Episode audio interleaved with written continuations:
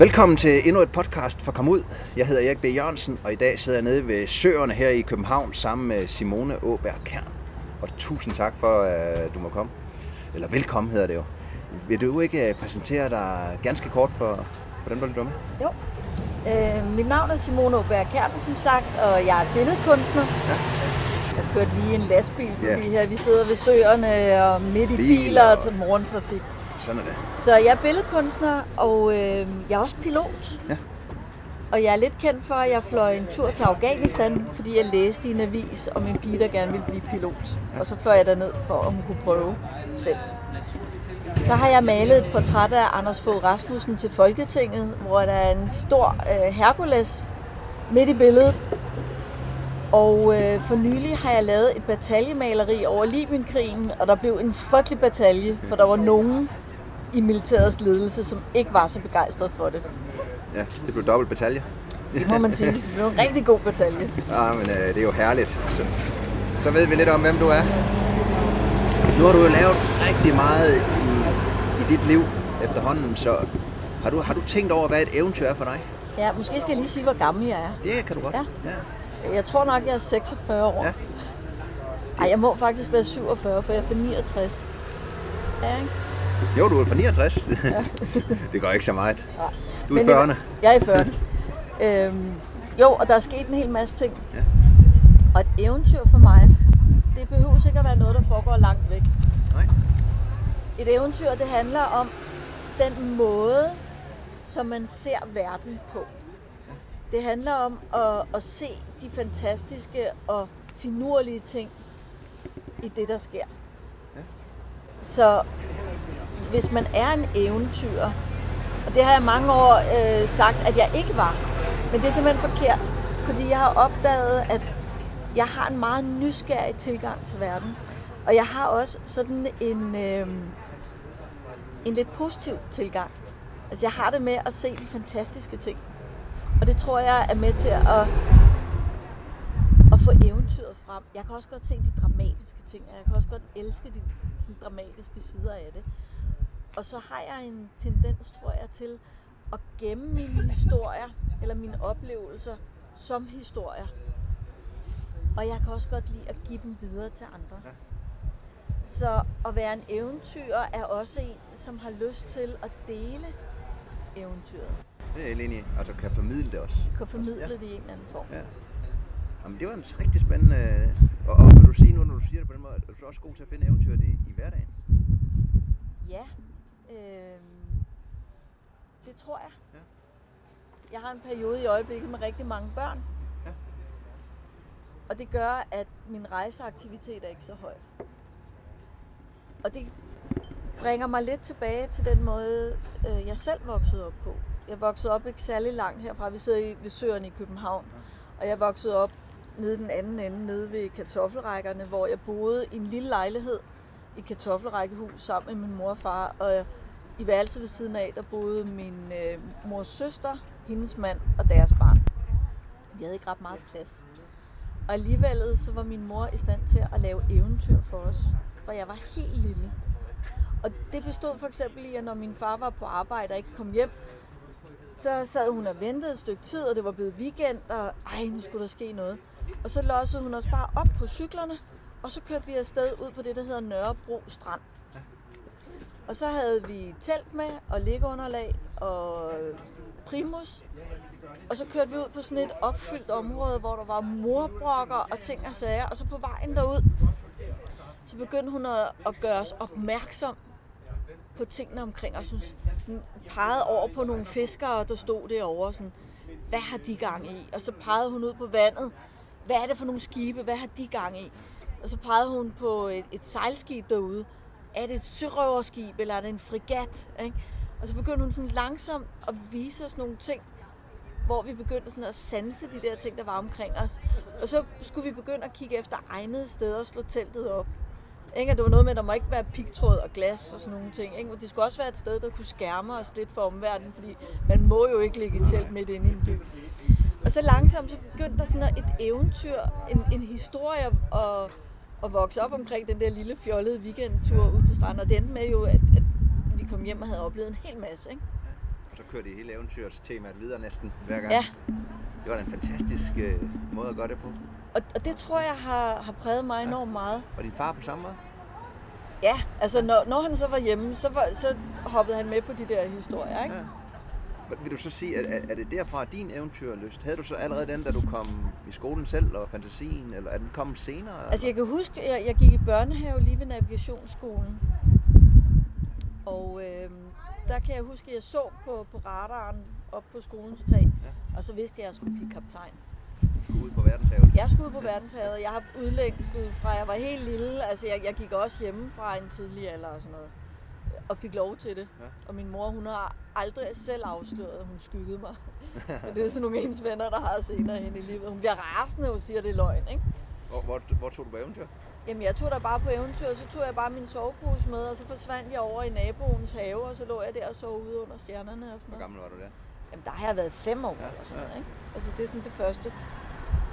Og jeg kørte selv, øh, altså min, min børnehave, den, den lå øh, syv stop med, med bus 43, for der hvor jeg boede. Der, der tog jeg selv i børnehave med bussen. Ja. Min mors veninde siger, at min mor kørte efter på cykel. Ja.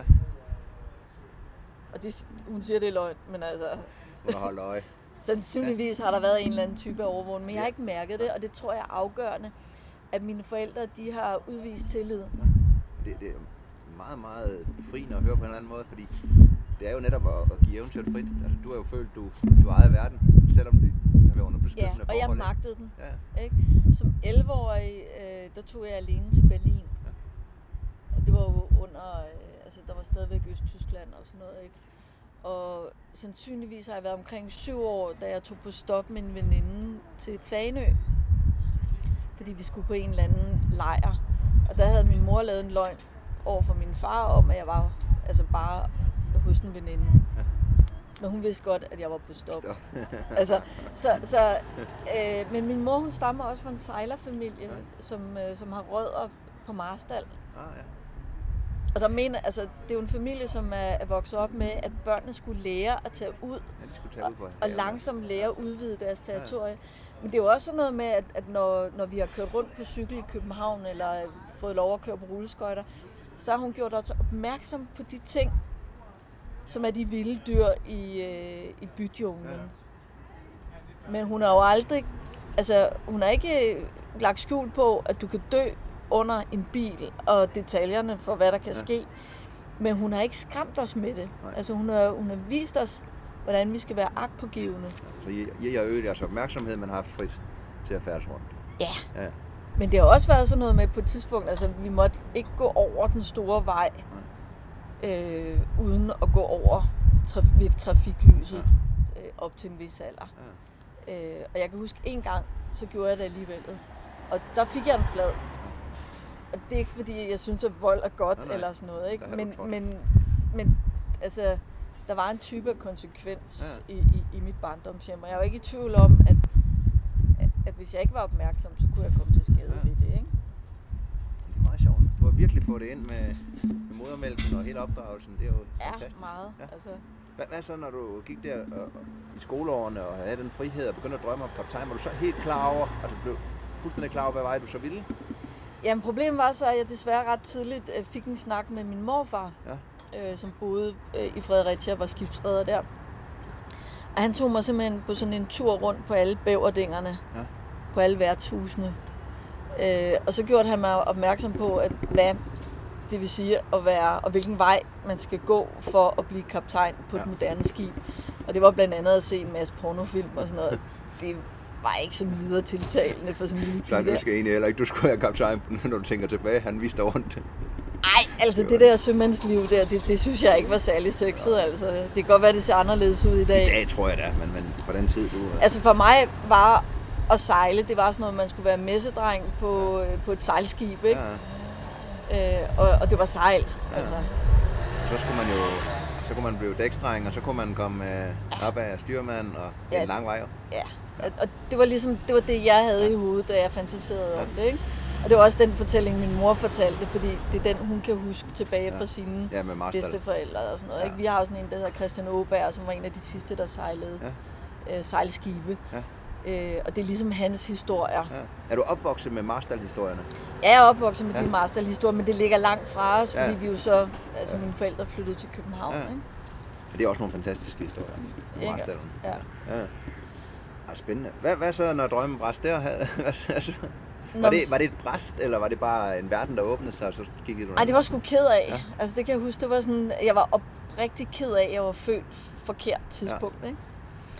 Øhm, men, men så var jeg sådan politisk engageret og, kom i skole og, øh, og sådan noget. Så var der dumme lærere, som havde mærkelige idéer og sådan noget. Og så begyndte jeg at demonstrere mod det, og så kom BZ-bevægelsen, ja. og øh, så var der ting, man kunne engagere sig i der, og så kom byggeren, øh, og det var sådan en naturlegeplads, ja. som var bygget op herude på Nørrebro, Okay. Helt fantastisk. En delvis selvstyret, hvor vi fik lov til at slå søm i brædder og bygge Ja. skæve konstruktioner. Hvis vi ikke havde konstrueret det ordentligt, så bræste det sammen. Ja. Så det var bare Altså- sådan et sted, man kunne komme og, og Ja, være Og arbejde. kreativ. Og så på et tidspunkt beslutter Københavns Kommune, at det skal væk, Ja. og så bliver det ryddet. Og det er sådan første gang, at jeg oplever, at dem, som egentlig er dem, der skal passe på os, ikke er det. Ja. Og så går politiet ind, og så kommer der bulldozer, og de pløjer hen over det. Og en af mine veninders øh, storebror, han er simpelthen ved at blive kørt over af en bulldozer. Han er, hans ben sidder i klemme, og den kører videre. Og vi kan se ham, han- ser det, Ja. og han kører videre. Ja. Og det kan jeg mærke, det gjorde bare et eller andet. Det blev. Ja, Det blev blev-. Det var et svigt for samfundet, eller hvad kan man sige? Dem, Ja, der der forstod jeg så, at dem, der tager uniformen på, ikke nødvendigvis er dem, der passer på os. Gik du så mere ind i besæt?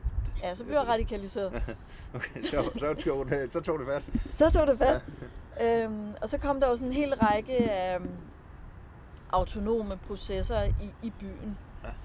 Og, og det, der drev mig på det tidspunkt, altså det eventyr, der lå det, det var, at vi kunne forme noget selv. Altså vi tog ikke for givet, at der var nogen, der skulle give os noget. Og I, byggede op for bunden. Vi byggede op Ja. fra bunden, så vi så huse, der stod tomme og forfaldt. Og det var jo boligspekulanter, som spekulerede i, at husene skulle klappe sammen. Og så på et tidspunkt, så kunne de få lov til at øh, renovere dem og gøre dem dyrere, end folk havde råd til de folk, der ellers boede Ja. ja. i dem. Og der var boligmangel og sådan noget, så, så det gav mening for os at gå ind og øh, bygge dem om til noget, man kunne bruge til nogle ting. Ja. Så det, hvis man skal forstå, hvad kernen er i det, altså hvad der drev os, så var det at, at tage skeen i egen hånd og bygge huler i skoven, altså i princippet, ikke? Fordi når du bor i en by, så er, er, er husene og vejene og sådan noget, det jo vores skove og vores floder og Ja. sådan noget, ikke? Og når man så ser Hustagene. lortet står og forfalder og tomme og... Ja, og man kan, man kan se, at det er nogen, der ikke holder af det. Ja. Så det var ligesom det, der sådan drev det. Ja. Og det var, øh, det var ret spændende. Ja. Var det også, øh, var det også noget med, at det var et lukket miljø? Altså, I var, altså, det var den lille hemmelige klub? Eller var det sådan noget også? Ikke så meget. Altså, jeg Nej. var jo ret ung, så jeg Ja. var ikke med i sådan, De den politiske hardliner-gruppe og sådan noget. Øh, Det kunne man så fornemme på et tidspunkt. Ja. Så var det jo sådan noget med, at... Øh, altså, jeg, jeg hørte til børnemagt og hangarounds og Ja. sådan noget wannabes. Og, Ja. Så vi var jo sådan det perifære ja. i miljøet. Og så omkring Elotri og sådan noget, så var man jo ikke velkommen mere. Altså, når det sådan virkelig hemmelige skete og sådan noget, og der var sådan en Vigo, Vigo, Vigo og sådan noget, så var man ikke med på de hemmelige ord, og så havde man så sin egen. Så, så man opdagede jo, at, at der opstod jo sådan nogle fraktioner og grupper i det, men man oplevede jo også de der dynamikker, der er omkring, at der er en energi i en revolution eller sådan noget. Ikke? Altså når man lige går ind, så er der en masse energi i det, og så er der en hverdag, der skal til at hænge ja. sammen. Så er der nogen, der har en struktur, der tager over. Og så blev det en administration i sig selv. Så bliver det en Ja, administration, og de bliver nogle autoriteter, og det er jo typisk, på, hvis det er sådan nogle miljøer, nogen, der har kommunistisk baggrund, de har en eller anden type af skoling. I dag er det islamister eller sådan noget, som har en eller anden type af skoling. Og så er de kreative og de sjove, de, de ryger ud, og narkomanerne ryger ud af vinduet, eller får kølleslag. Og så er der nogle andre ting, der tager over, eller også er det narkomanerne, der tager over. Og så bryder det sammen indenfra. Og Ja. typisk i sådan nogle processer, hvor der ikke er en, en fast struktur, så, så eroderer det på et eller andet tidspunkt, fordi det har ikke, det, det er ikke overlevet. Også når man kommer op til en vis alder. Og... Ja. Så- Og så kommer man selv op til en vis alder og opdager, at gud, jamen, hvorfor er jeg overhovedet med i det her? Fordi jeg har jo egentlig nogle skidesøde forældre, et sted at bo og, og Ja. sådan noget, ikke? Og så, øh, så stopper det. Det var en lærerig, nogle lærerige år også. Ja, men, men jeg har jo en... en øhm, jeg mener, det er en del af et eventyr, fordi det var en del af at udforske nogle ting og opbygge nogle ting. Men det var også en meget, meget lærerigt, fordi at jeg oplevede den der ild, der kan være i en, når man har noget at kæmpe for. Og da jeg så droppede det igen, øh, så gik jeg i praktik i politiet. Okay. Ja, det var sjovt. som, som, hvordan praktik? Altså skolepraktik. Skolepraktik. Så skulle du ind og se, hvad det var. Så skulle jeg ind og se, hvad det var. Og lige pludselig opdagede jeg jo nogen, der så det på en helt, helt anden måde. Ja. Og det er noget, jeg har dyrket rigtig meget efterfølgende, det der med at være i stand til at se tingene på begge sider af demarkationslinjen.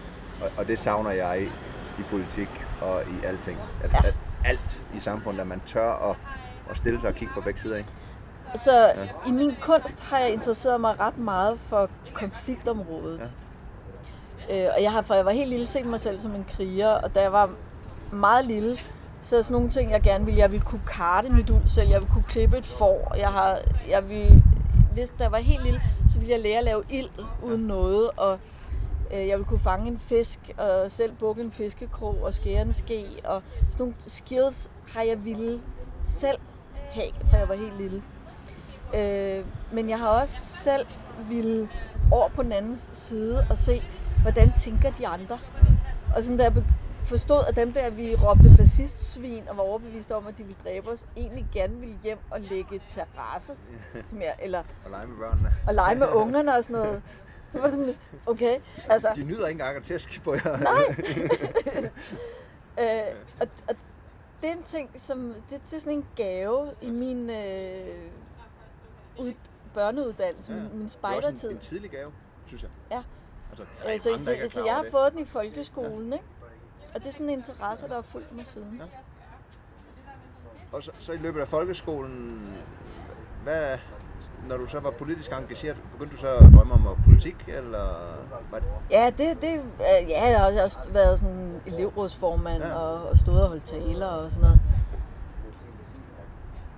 Var det så mere den slagende vej, så gymnasie bagefter, eller hvad? Ja, så gik jeg i gymnasiet. Det var sådan ret oplagt for mig at Ja. ja. gå, gå videre i gymnasiet. Og var du så allerede klar over det? eller Og så tænkte jeg, at jeg skulle være forsker. Ja. Øh, Også noget med nysgerrigheden. Ja. Ja. Og det var så meget, jeg havde sådan et hjem, hvor der var øh, klaver, og vi spillede violin, og der kom mange musikere, og nogle af dem var forskere på Niels Bohr Instituttet, og der blev talt russisk ved bordet, og Hvad, hvad er forskning? Øh, atomfysik. Det var det, du var interesseret? Ja. Nej, men jeg ville gerne, jeg, jeg troede, jeg skulle være um, altså, biolog eller Ja. læge eller sådan noget. Er du, er du fuld Galatea, eller nogen af de andre? Eller Nej, der har jeg sådan, nej. Øhm, nej, det var ikke sådan noget eventyrsforskning på den måde. Men jeg, jeg, jeg var bare nysgerrig på, altså, hvordan hænger verden sammen, og, og det, det der univers, der er nede i et elektronmikroskop, og at det også ser sådan ud ude i universet. Og det er støv, vi er dannet af. De Ja, støv. Og... altså sådan noget, ikke? Altså, og, og sådan en eller anden fjollet formel, hvad der ligger i den af, hvad, hvad er der i DNA, og hvad med Gud, og altså sådan noget. Nu bliver jeg nysgerrig. Altså, nu var din mor så eventyragtig. Nu siger du, at der kommer forskere om musik. Ja. Hvad, hvad er dine forældre? Altså min, øh, min mor, hun er keramiker, Ja. øh, og sådan en håndværker, ikke? Hun arbejder med ler og har et værksted på 4. sal, og nu Ser er sig som håndværker eller kunstner? Øh, kunsthåndværker. Ja. Hun er, hun er ikke kunstner med stort K, men hun laver kunst. Men hun bærer øh, 25 kilo sække op øh, til- 4. sal, som hvad er hun 74 i dag, eller 77 eller sådan noget. Ikke? Øh, så hun, altså hun kommer til at dø med, med hæ- hænderne i- ind i sin brændeovn, eller, altså du ved, hun er sådan virkelig sådan hands on. Og min far, han var læge Men det er stadigvæk... og musiker. Ja. Så det var musikken og nysgerrigheden, der også bandt hjemmen sammen og fik folk til at komme der. Ja, der kom alle mulige. Det var sådan et meget åbent hjem, Ja, hvor, hvor der kom alle mulige. Ja. Så, så det er jo også sådan et sted, hvor at, at det åbner op for nysgerrighed inden, inden for alt sådan noget. Især hvis man sidder ved middagsbordet, der bliver snakket atomfysik og... Og sprog, du ikke forstod. Ja. Altså, der var, øh, min mor havde sådan en jap- japansk keramiker, for eksempel, på besøg, ikke? Øh, og hun talte jo japansk og spiste med pinde og insisterede på at tale japansk med os, da vi var små og sådan noget. Så der har også været sådan noget, Du blev klar over, at verden er stor tidligere. Ja, altså jeg har været, jeg har været nede i, i CERN og sådan noget. Øh, som 11 år, jeg blev kørt rundt i Cadillac og altså Ja. oplevet mærkelige ting, ikke? Sådan noget. Ja. Og så har jeg læst et sted, du øh, var på højskole. Er det efter? Jo, men det er så efter gymnasiet, så har jeg så forstået, at det der med at gå lægevejen, det er var- ikke lige sagen. Jeg tror også, der var et eller andet med et snit og sådan noget. Okay, det var lidt skoletræthed også måske. Ja, altså, øh, men, øh, men så tog jeg på RUK i stedet for. Fordi der sammensætter man jo sin uddannelse selv. Ja. Og der var det sådan, jeg tænkte, jeg skulle være neurobiolog. Og der, øh, der var jeg på, på det, der hedder natbas i starten. Og øh, så kørte jeg frem og tilbage med tog, og så kørte jeg forbi Høje Tørstrup, og der så jeg, der stod sådan en stor skulptur, som Bjørn Nørgaard har lavet. Og den var simpelthen så ærkegrim. Så der fik jeg sådan et eller andet med, ej, det kan jeg gøre bedre. Og så mens jeg gik på RUK og slagtede rotter i min fritid nede på forsøgslaboratoriet, Ah, ja. øhm, blendede rottehjerner og sådan noget. Så var der nogle venner, der spurgte, om jeg ikke skulle være med til kroki. Så om aftenen, så gik jeg til kroki. Ja. Og når jeg havde været til kroki, så var jeg fuldstændig tændt. Så mærker du den du havde fra besæt ting. Ja, eller jeg var i hvert fald sådan meget kreativ og tegnede hele natten og opdagede ligesom, at der er jo en verden i kunsten, Ja. som er meget større. Og så droppede jeg ud af, af, af RUK og tænkte, nu skulle jeg være kunstner. Senere opdagede jeg så, at det var første gang, jeg drak kaffe. Så det var drug-induced. Øh. det hele. Hvordan i, i de år, nu, nu, nu rejste du med din mor som lille Ja. ud. I alle de år, du nu boede derhjemme, Mm. rejste de også ud i verden? Vi var aldrig i rigtig udland. Altså, vi tog med, som dækpassagerer med sådan en krydstogsskib, der hed Finstar til Gotland. Ja. Øh, og så tog vi på cykeltur Ja. på Gotland og sov i telt. Ja. Vi tog også nogle gange på teltur i Jylland med sådan et, min mor havde malet camouflage på vores, øh, det der store stoftelt. Ja. Og havde selv syet en apsis på og sådan noget. Og det var sådan virkelig håndholdt. Ja. Var det så med at lave ild selv og alt det, du gerne Ja, ville? ja. ja. Og fiske? øh, og fiske og alt sådan noget. Og det var der også på Gotland. Ja. Så det var sådan meget primitivt. Vi sultede og sådan noget. ja. Øh, levede øh, en, en uge af sådan noget marcipan. Det var det billigste, man kunne købe. Vi havde ikke ret mange penge. Ja. Så håber vi fange fisk. Og, Ja, ja. Så, så det var jo sådan, altså det var jo ikke ødemark eller et eller andet. Det var ikke Hjalte Tind på motorcykel til den anden ende, men vi havde del med eventyr, ikke? Og på Gotland på et tidspunkt, ikke, så ligger vi op på de der, der er jo sådan nogle terrasser på Gotland. Den er der. Så, øh, så ligger vi i telt, og så sejler der sådan et, en coaster eller sådan noget ude, kan man se i vandet Ja. sådan langt nede og, og min far er begyndt at blive helt vildt nysgerrig på den der coaster og sådan noget. Og der har været lidt, øh, lidt jægerfly i luften og sådan. Man kan mærke, der er et eller andet i gang. Og så lige pludselig, så kommer der bare sådan... Og sådan, min far bliver sådan helt tændt i øjnene. Sådan, og så lige pludselig råber han bare ned! Og så smider vi os ned, og så kommer der bare sådan en helikopter ind over os, op blæser simpelthen vores øh, cigøjnerlejr sådan, ud mod øh, klippeafsatsen. Og den hænger ligesom over, så der kommer en anden. Det er de der... Øh, hvad, hvad, hvad, er det, Chinook eller sådan noget? Ja. De havde, det var sådan en lang en med, med, Med to med to på, ikke? Ja, men det er nu, den blæser helt vildt jo. Den blæser. Ja. Helt vildt. Og de lå sådan ligesom over os.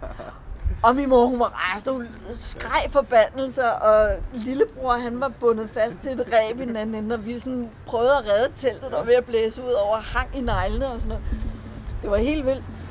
Og så, så langsomt, så går helikopteren sådan ud, og så hænger den så lige ude for klippeafsatsen, og den der øh, klappen er nede, og så er der sådan en eller anden, der, der giver sådan en tommelfinger, og min mor, hun er bare der, råber og skriger efter dem.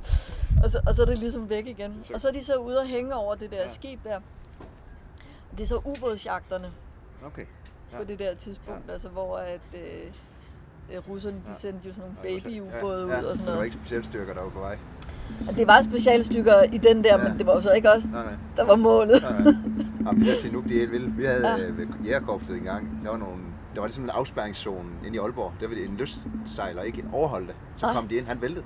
Han valgte Så ja, han væltede ja. af det lufttryk. Ja, jeg har så også øh, leget lidt med Chinooks i, i Libyen, og der skal jeg love for, at øh, der vil jeg filme en take-off rigtig, rigtig tæt på, og ham der ropemasteren, han var sådan lidt Simon. Jeg tror ikke, dit kamera kan lide det. og den prøvede på mange måder ligesom Ja, at sige, det er en ja. dårlig idé og sådan noget. Ah, men jeg havde briller, og det, det skulle nok blive godt. Ja, du er sindssyg. Hvor blev jeg bare sandblæst. Ja, men vi stod ofte af med fast rope, så vi kommer helt, helt ned. Ja, ja, ja. Det var, øh, Fantastisk historie. det var noget andet ja. end, end øh, S61, ikke? Kunne højskolen så øh, hjælpe dig på vej til kunst?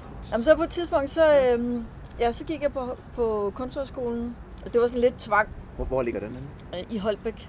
Holbæk, okay. Ja. Så gik jeg dernede og var dybt engageret. Synes, de andre var mega kedelige og lavede ingenting og sådan noget. Ja. Øhm, jeg lavede en udstilling, hvor jeg solgte helt lort. Hvad, hvad lavede du af materiale? Altså tegnede du, eller? Jeg malede og lavede skulptur og Alt, næsten. alt, hvad jeg overhovedet ligesom kunne pløje igennem ja. på de der halvt år, eller hvad det er, man går der. Det var rigtig fint. Og efterfølgende, der havde jeg sådan en idé om, at du kan ikke lære at blive kunstner ved at gå på en skole. Så efter højskolen, så prøvede jeg at tænke på, hvad er det for nogle ting, jeg har brug for min rygsæk? Altså, hvad er det for nogle... I moderne kunst, så er der ikke en slagen vej. Så jeg tænkte, jeg har brug for noget teori og noget kunsthistorie. Det kan jeg hente ude på KUA, altså på Københavns Universitet. Anatomi, det er godt at kunne tegne og vide, hvordan kroppen hænger sammen. Panum-instituttet. Ja, ja, det var rigtigt. Ikke? Så hvis jeg kan komme til at dissekere der, ville det være godt.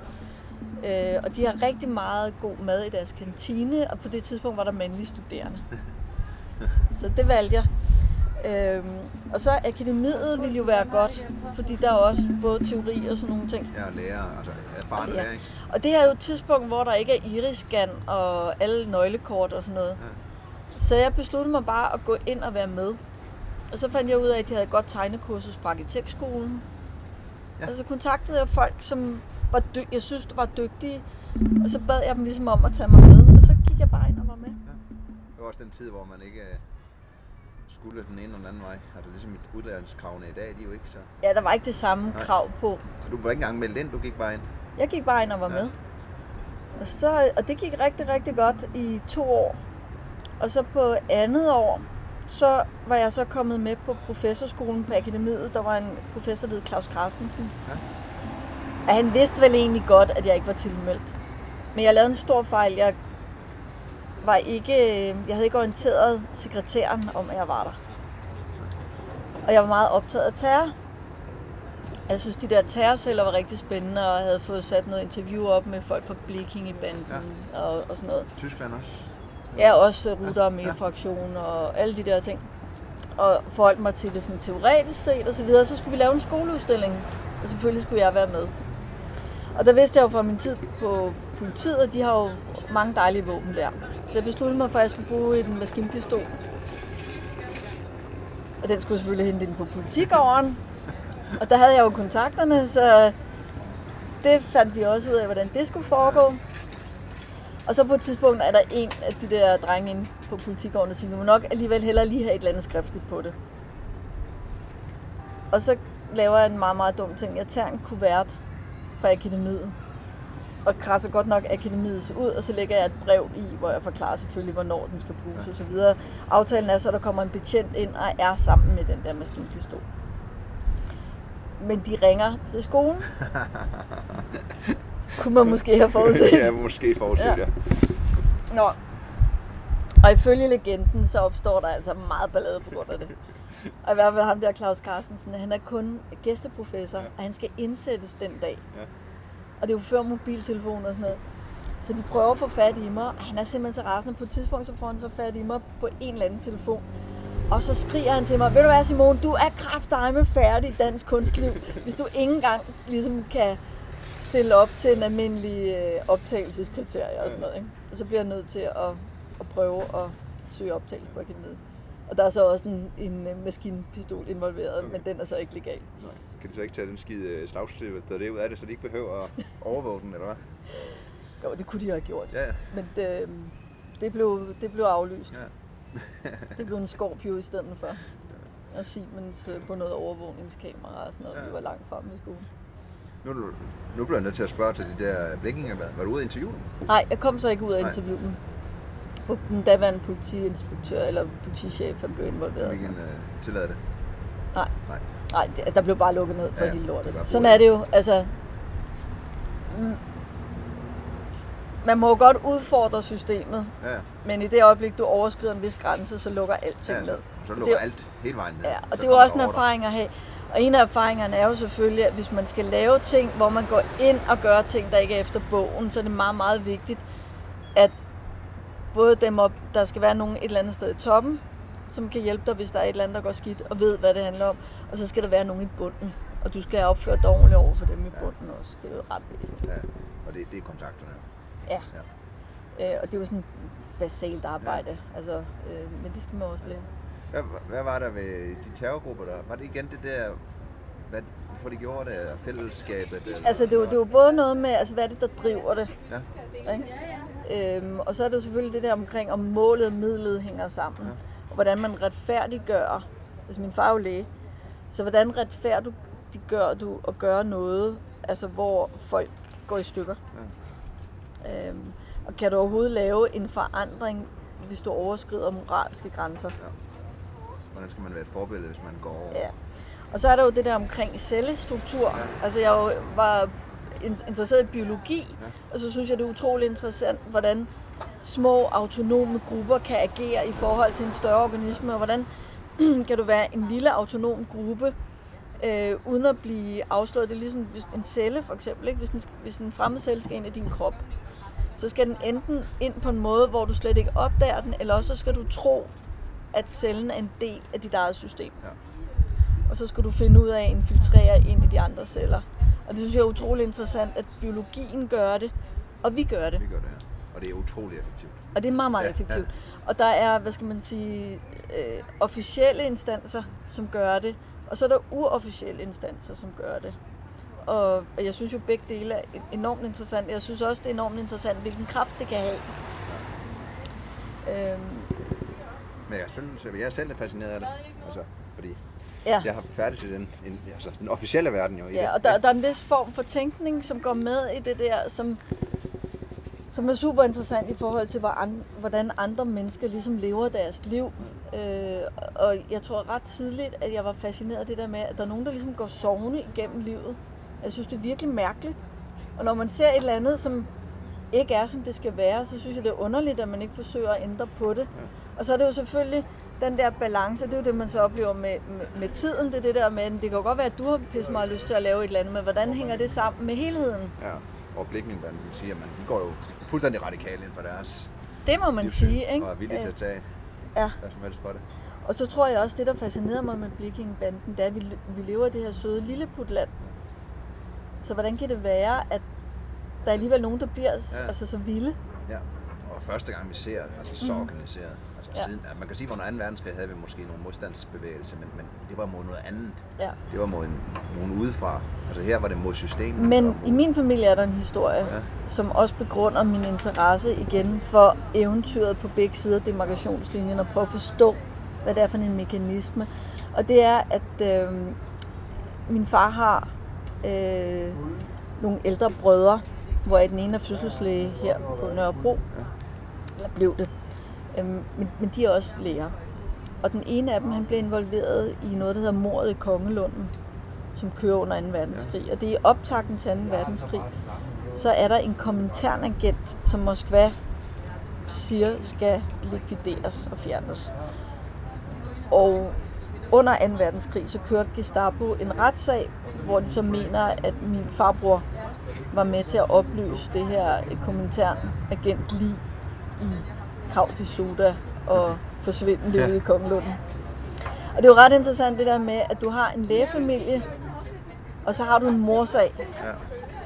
Og det er ikke en klar, det er jo ikke, det er jo ikke tysker under 2. verdenskrig, som familien så har myrdet. Det er faktisk nogle kommunister. Kommunister Ikke? Og de er Ja, selv ja. salonkommunister. Ja. Så lige pludselig så har du et meget mere, altså et ret så kompliceret billede på en krig, som jo ellers er sort-hvid. Ja. Men blev den opklaret sagen? Den bliver opklaret af Gestapo under 2. verdenskrig, og farbror bliver fængslet ham. og skal afsted og flygter og alt det der. Øh, men den går om efter krigen, Ja. hvor de så bliver frikendt. De bliver frikendt. Det skulle være kyllingekød, der var i de der Ja. spande. Og så er der sådan, man tænker, okay, hvordan hænger den der sammen? Ja. Men det giver jo en, et tvivlsspørgsmål omkring, hvad er rigtigt og forkert. Ja. Men også en fornemmelse af, at vi har nogle gener i familien, som går længere ud end standard. Ja. Fantastisk. Ja. Jamen, øh, så var du blevet opdaget i dit snyderi, så måtte du søge på Kunstakademiet. Så Eller måtte jeg søge på kunstakademiet. De samme folk skulle godtage dig. Ja, men jeg har jo et, jeg har jo problemer med autoriteter. jeg vil jo selv være kaptajn. Jeg vil gerne være den, der selv Ja. bestemmer. Så, Så, så, så, godt i to år. så det jeg så gjorde, det var... Nu er vi jo altså langt væk fra det her, der handler om eventyr, men jeg fortæller alligevel kort. Så det jeg søger optagelse på, det er, at jeg vil ændre situationen i optagelsen. Jeg vil ikke være passiv. Jeg vil være aktiv i optagelsessituationen. Og det består af, at man indsender fem værker, og så går der en optagelseskomité rundt og kigger på værkerne, så vurderer de, skal ind, skal ikke ind. Men jeg infiltrerer dem, der passer optagelsen. Det er jo elever fra akademiet, som får penge for at tage vare på. Så dem får jeg på mit hold. Kører Arla forbi her. Og så laver jeg to stativer. Og på den ene stativ, der hænger der en attaché-mappe med en lille boks ovenpå med en antenne og en diode. Og på den anden, der er der et øh, gammeldags overvågningskamera og et overvågningsmonitor. Og når, når øh, den her optagelseskomité kommer ind fra et, et område, som kan aktiveres af min sensor, så tænder skidtet. Og så begynder det at blinke, og videoen går i gang. Og på videoen ser man øh, et par mandehænder, som monterer en øh, Scorpio i den her kasse. Og der er en aftrækkeranordning, som går op til en, den boks, som de kan se står ovenover attaché-mappen. Så man, man kunne i hvert fald tro, at der er et maskingevær i kassen, og den kunne aktiveres. Så på den måde, så laver jeg et aktivt felt foran et kunstværk, som normalt er passivt. Så jeg aktiverer, hvad skal man sige, beskuer og bedømmelsessituationen. De skal tage stilling lige pludselig.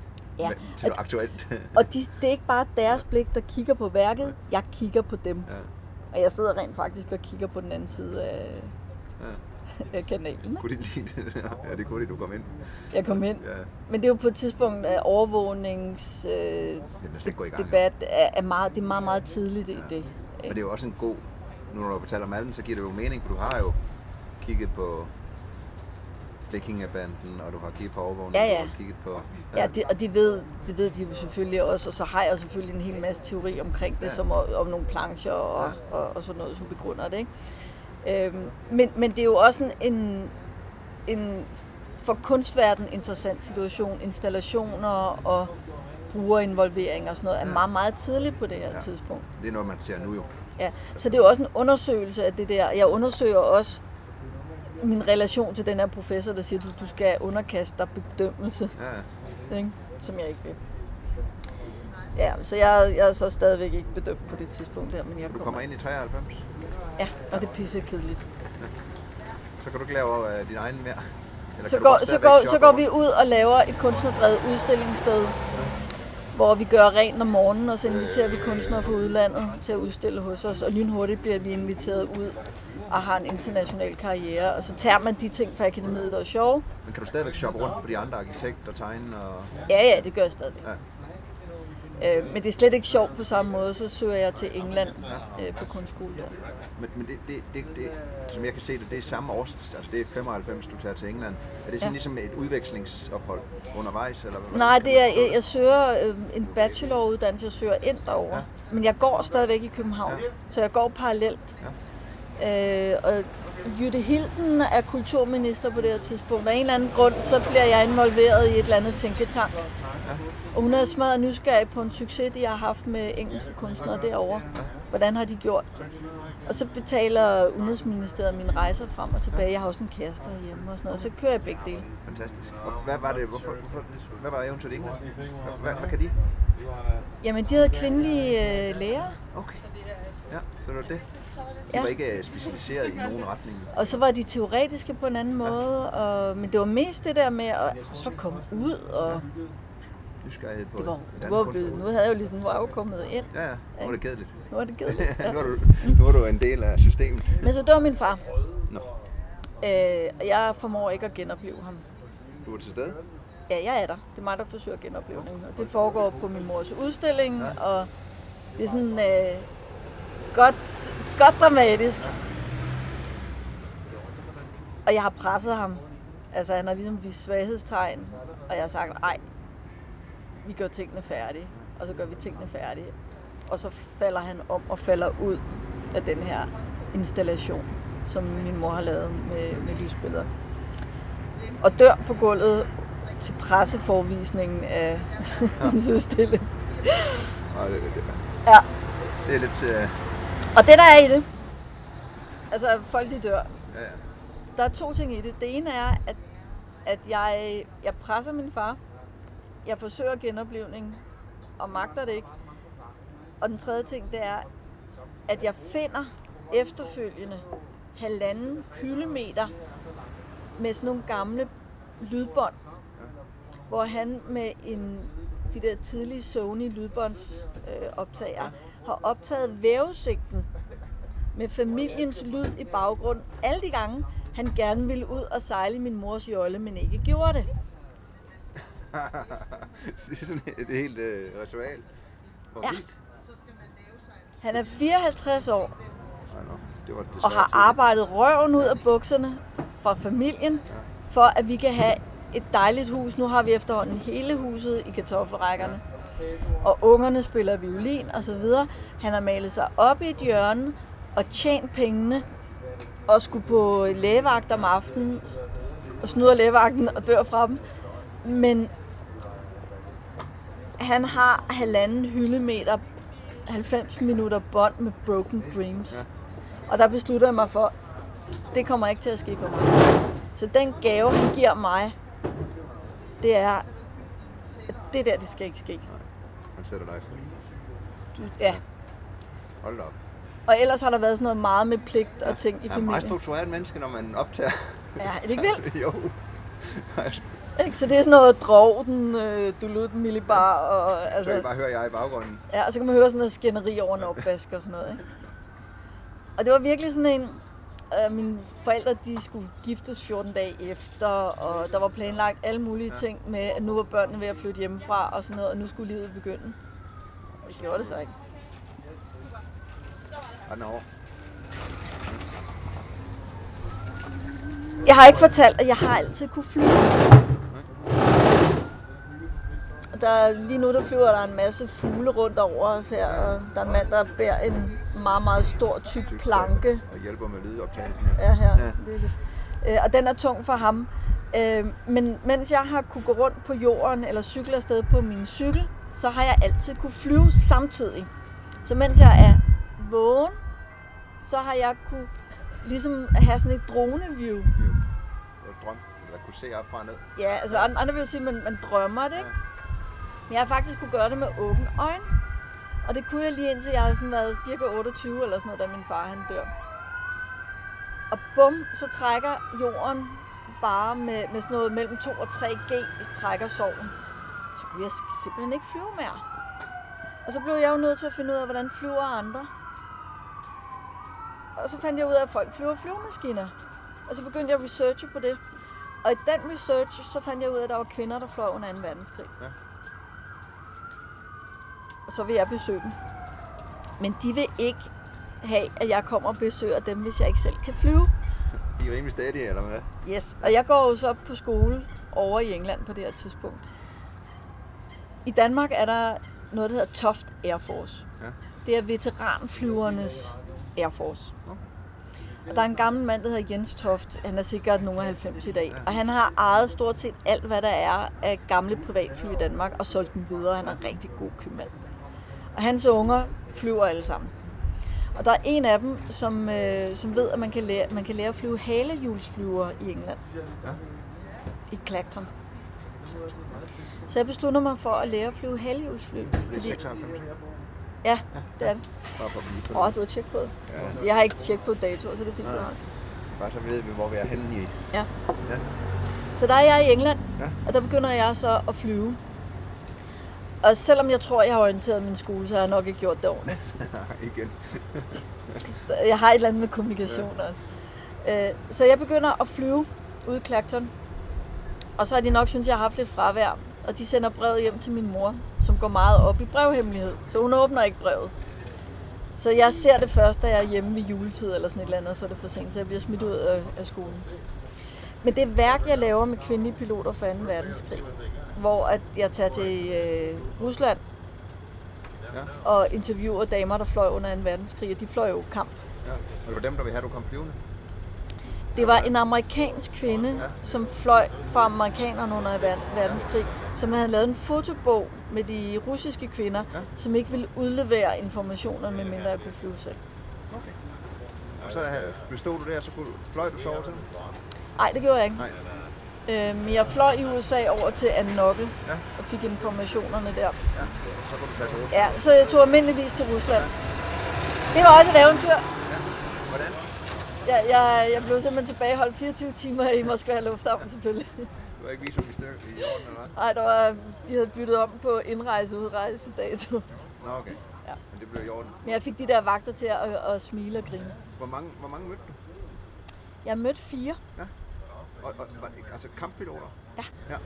Fordi det jeg oplevede, nu må korrekte mig, Ja. det jeg oplevede ved de allierede, det var mange af de kvinder, der var piloter, blev sat til at flyve flyverne fra USA til England og aflevere dem. Ikke engang, ikke engang så meget. Nej, hvor, hvor russerne er jo lidt mindre kede af, Ja. af det. Men kvinderne skulle insistere rimelig meget for at få lov at flyve kamp. Ja. Alle gode kommunister gik på flyveskole. Ja. Så alle de har været gode kommunister. Øhm, Ja, man får ikke penge på nogen, man var i nej, og der blev lavet tre regimenter. Øh, og det er jo selvfølgelig dem, jeg synes, der var det mest interessante. Fordi i 70'erne, jeg ved ikke om, hvor gammel du er, men i 70'erne, der var det jo meget sådan noget med, at kvindebevægelsen gik ind på, at kvinder var jo bedre end mænd. Ja. Og vi var enormt fredelige. Ja. ja.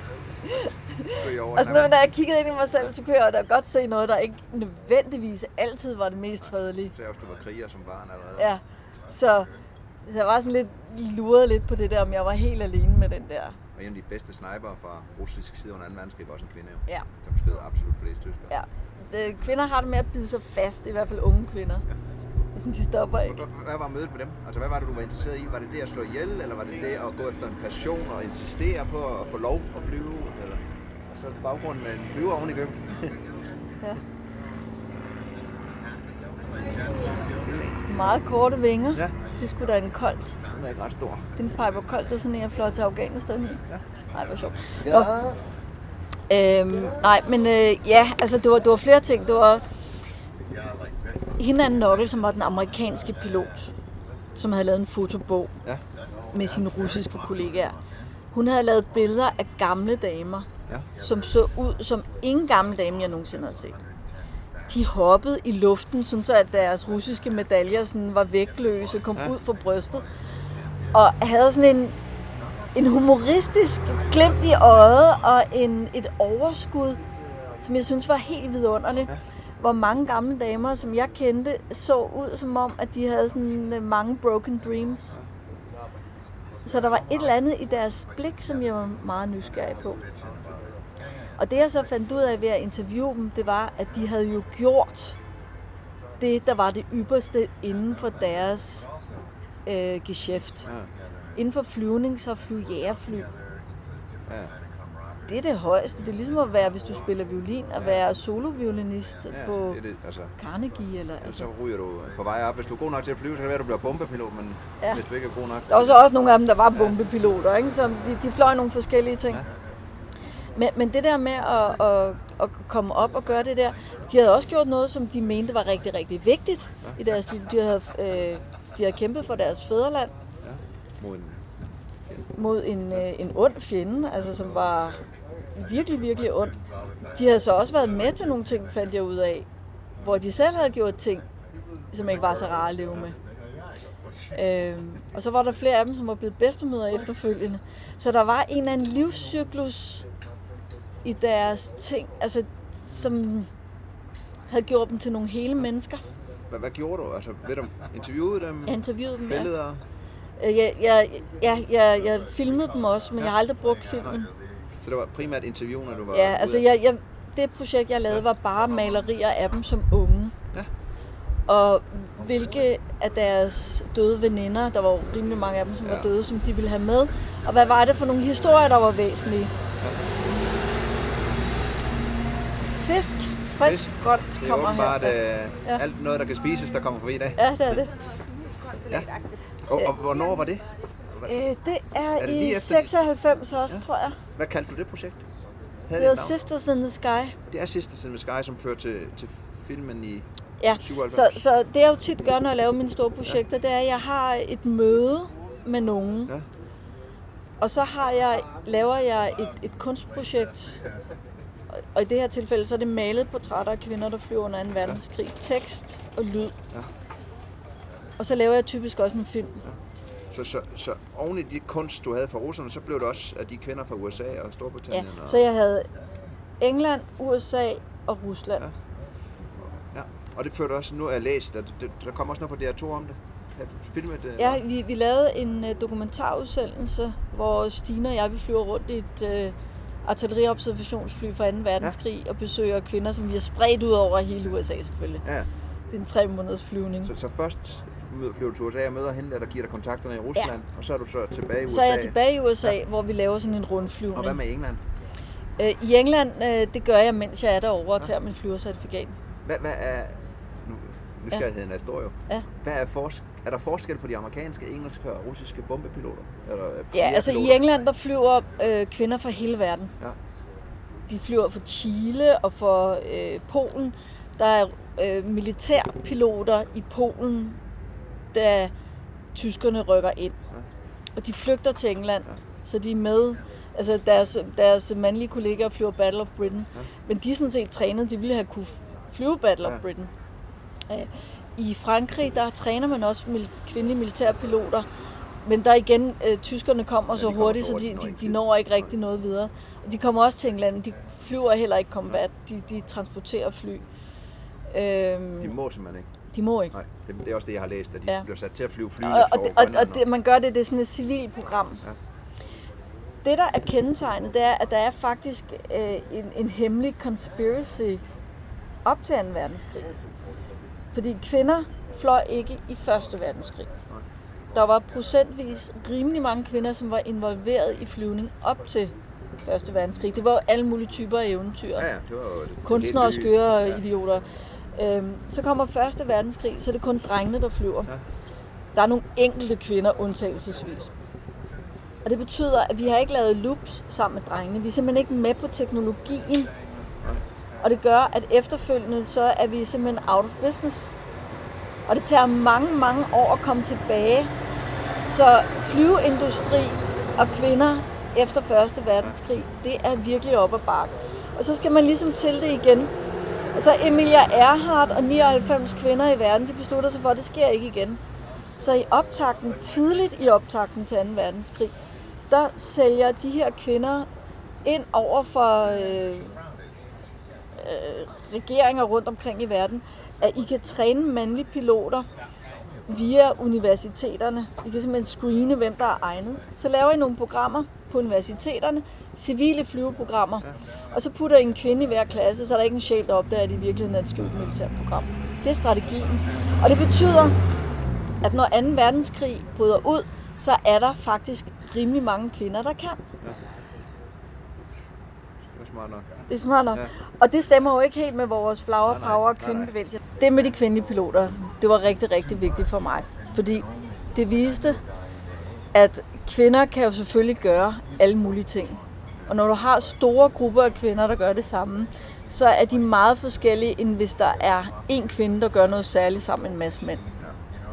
Så fordi at de har været så mange, så kunne de også være meget mere ironiske og morsomme og nede på jorden omkring det, fordi de, altså, det var jo normalt på en eller anden måde. Øh, for det, der havde irriteret mig lidt, det var, at når man har sådan en eller anden en rollemodel, så skal, så skal de være så forsigtige omkring deres image og sådan nogle ting. De skal jo være sådan lidt mere perfekte. De skal være pisse perfekte, og det er jo ikke spændende. Så de her kvinder var jo fulde af fejl og vildt forskellige, og havde alle mulige forskellige typer oplevelser omkring det, og grunden til, at de var gået ind i det. Det giver vel også nogle refleksioner, de blev gamle. Så ja. Ja. i dag kan de sige ting, de måske ikke kunne sige før. Ja, præcis. Var, var der forskel på de kvinder, der havde fløjet kamp, og dem, der ikke havde? Ja. Der var en længsel for mange af dem, der ikke havde. Ja. Så Og en dem- ærgerlighed over, at de ikke har gjort det. Ja. Ja. Og for dem, der havde gjort det, så var der sådan en, øh, en fedt ophed. Altså, at, at krig, der, der er jo nogle fantastiske ting i krig, fordi det er der, hvor du føler allerstærkest. Du har de vigtigste bånd i dit liv. Men det er også der, hvor der sker allerstørst og fatale fejl. Øh, og dumheden i krig. Og de bræste illusioner. Og, øh, og det kedelige krig. Altså, krig er som film. Det er sindssygt meget ventetid også. Og hvad der kan gå galt, går galt. Øhm, så Så der er det, man tror, man kan ændre. mm, som du ikke kan ændre. og- Og stive systemer og sådan noget. Altså, Anna Timosfea, hun fløj Sturmovik. Ja. Og måtte kæmpe sig ind i et mandligt regiment. Hun var deputy øh, commander af et mandligt regiment. Øhm, og navigatøren i regimentet. Hun bliver så til sidst skudt ned. Hendes veninde bliver først skudt om i, i Stormoviken. Der nåede de ikke at få armeret det bagerste cockpit, hvor agterskytten sad. Og så, øh, så det vidste hun sådan set godt, da de fløj afsted, at hun ville dø. Ikke? Og det gjorde hun ganske rigtigt også. Og Sturmoviken flyver jo lavt, de støtter øh, kampvognene. Flyver ned øh, langs en, en flod, og så bliver hun øh, ramt på haleroret først, tror jeg, og så er der et sideror, og til sidst så kan hun simpelthen ikke holde flyveren længere. Hun prøver at holde den så længe, som hun overhovedet kan, fordi hun ved, at de piloter, der kommer efter hende, er så dårligt uddannet, at hvis hun ikke får fløjet igennem røgen, så risikerer hun, at de ikke finder hjem. Ja. Så hun sidder så længe, som hun og prøver at holde den på kursen så længe. Og så bliver cockpittet bliver fyldt med røg, og så eksploderer skidtet, og så vågner hun i luften. De flyver jo 300 meters højde. Hun når lige at vågne og hive faldskærmen, da hun mere eller mindre rammer jorden. Så hun er rimelig kvæstet. Hun bliver fanget af tyskerne. Heldigvis er der en læge på det der sted, hvor hun er fanget, altså en russisk læge, som lapper hende nogenlunde sammen og brækker ryggen og sådan noget. Ikke? Hun bliver selvfølgelig øh, forhørt, og det er ikke noget, hun gider at fortælle om. Øh, hun overlever det. Russerne kommer og befrier hende. Hvad sker der så? Ud at flyve igen. Så kommer hun i fængsel. Nå, pionoren er overløber, Hun er desertør. Ikke? selvom hun er skudt ned. Det jo også sådan en ting, som... Det er også præstillusioner. Det er lidt bræst illusioner, ikke? Ja. Der Og de så falder Sovjetunionen. Ja. Så, så der var... Altså for de der russiske kvinder, så var der en masse bræstillusioner, fordi de var glødende kommunister i starten. Øhm, og på det tidspunkt, hvor jeg snakker med dem, der, er- der er det jo der perestrojka, og altså, der, der, der falder det hele, sammen jo. Hele det, de hele har- sammen. Ja. Og hende her med Stormoviken Anna der, hun havde en bror, som røg i gulag, og hun har måske endda selv stukket ham. Og der var hun sådan, gjorde jeg det forkert? Ja. Men samtidig så sad hun også, hvor jeg havde tolk på, og så var jeg fordruknet tolk, der han var gået ud for at få en ekstra øl. Og så øh, kaster hun sådan et sådan skævt blik til mig, og så sætter hun sig, og så griber hun fat med venstre hånd i, øh, det må være øh, til gassen på flyveren, og så fat på pinden. Og så kigger hun på mig sådan, er du klar? Så flyver vi, ikke? Og så, ikke? Og så kører vi derud af, og så pinden tilbage, og ja, pinden tilbage, sådan, uh, det er halvhjulsfly, ikke? Og så, uh, så samler vi farten op, og så, så flyver vi ud sammen. Og, og så er der et mål, og så laver vi sådan en der, og så vil hun jo se, om jeg trykker. Ja, jeg forstår godt. Okay, det er ikke uden humor.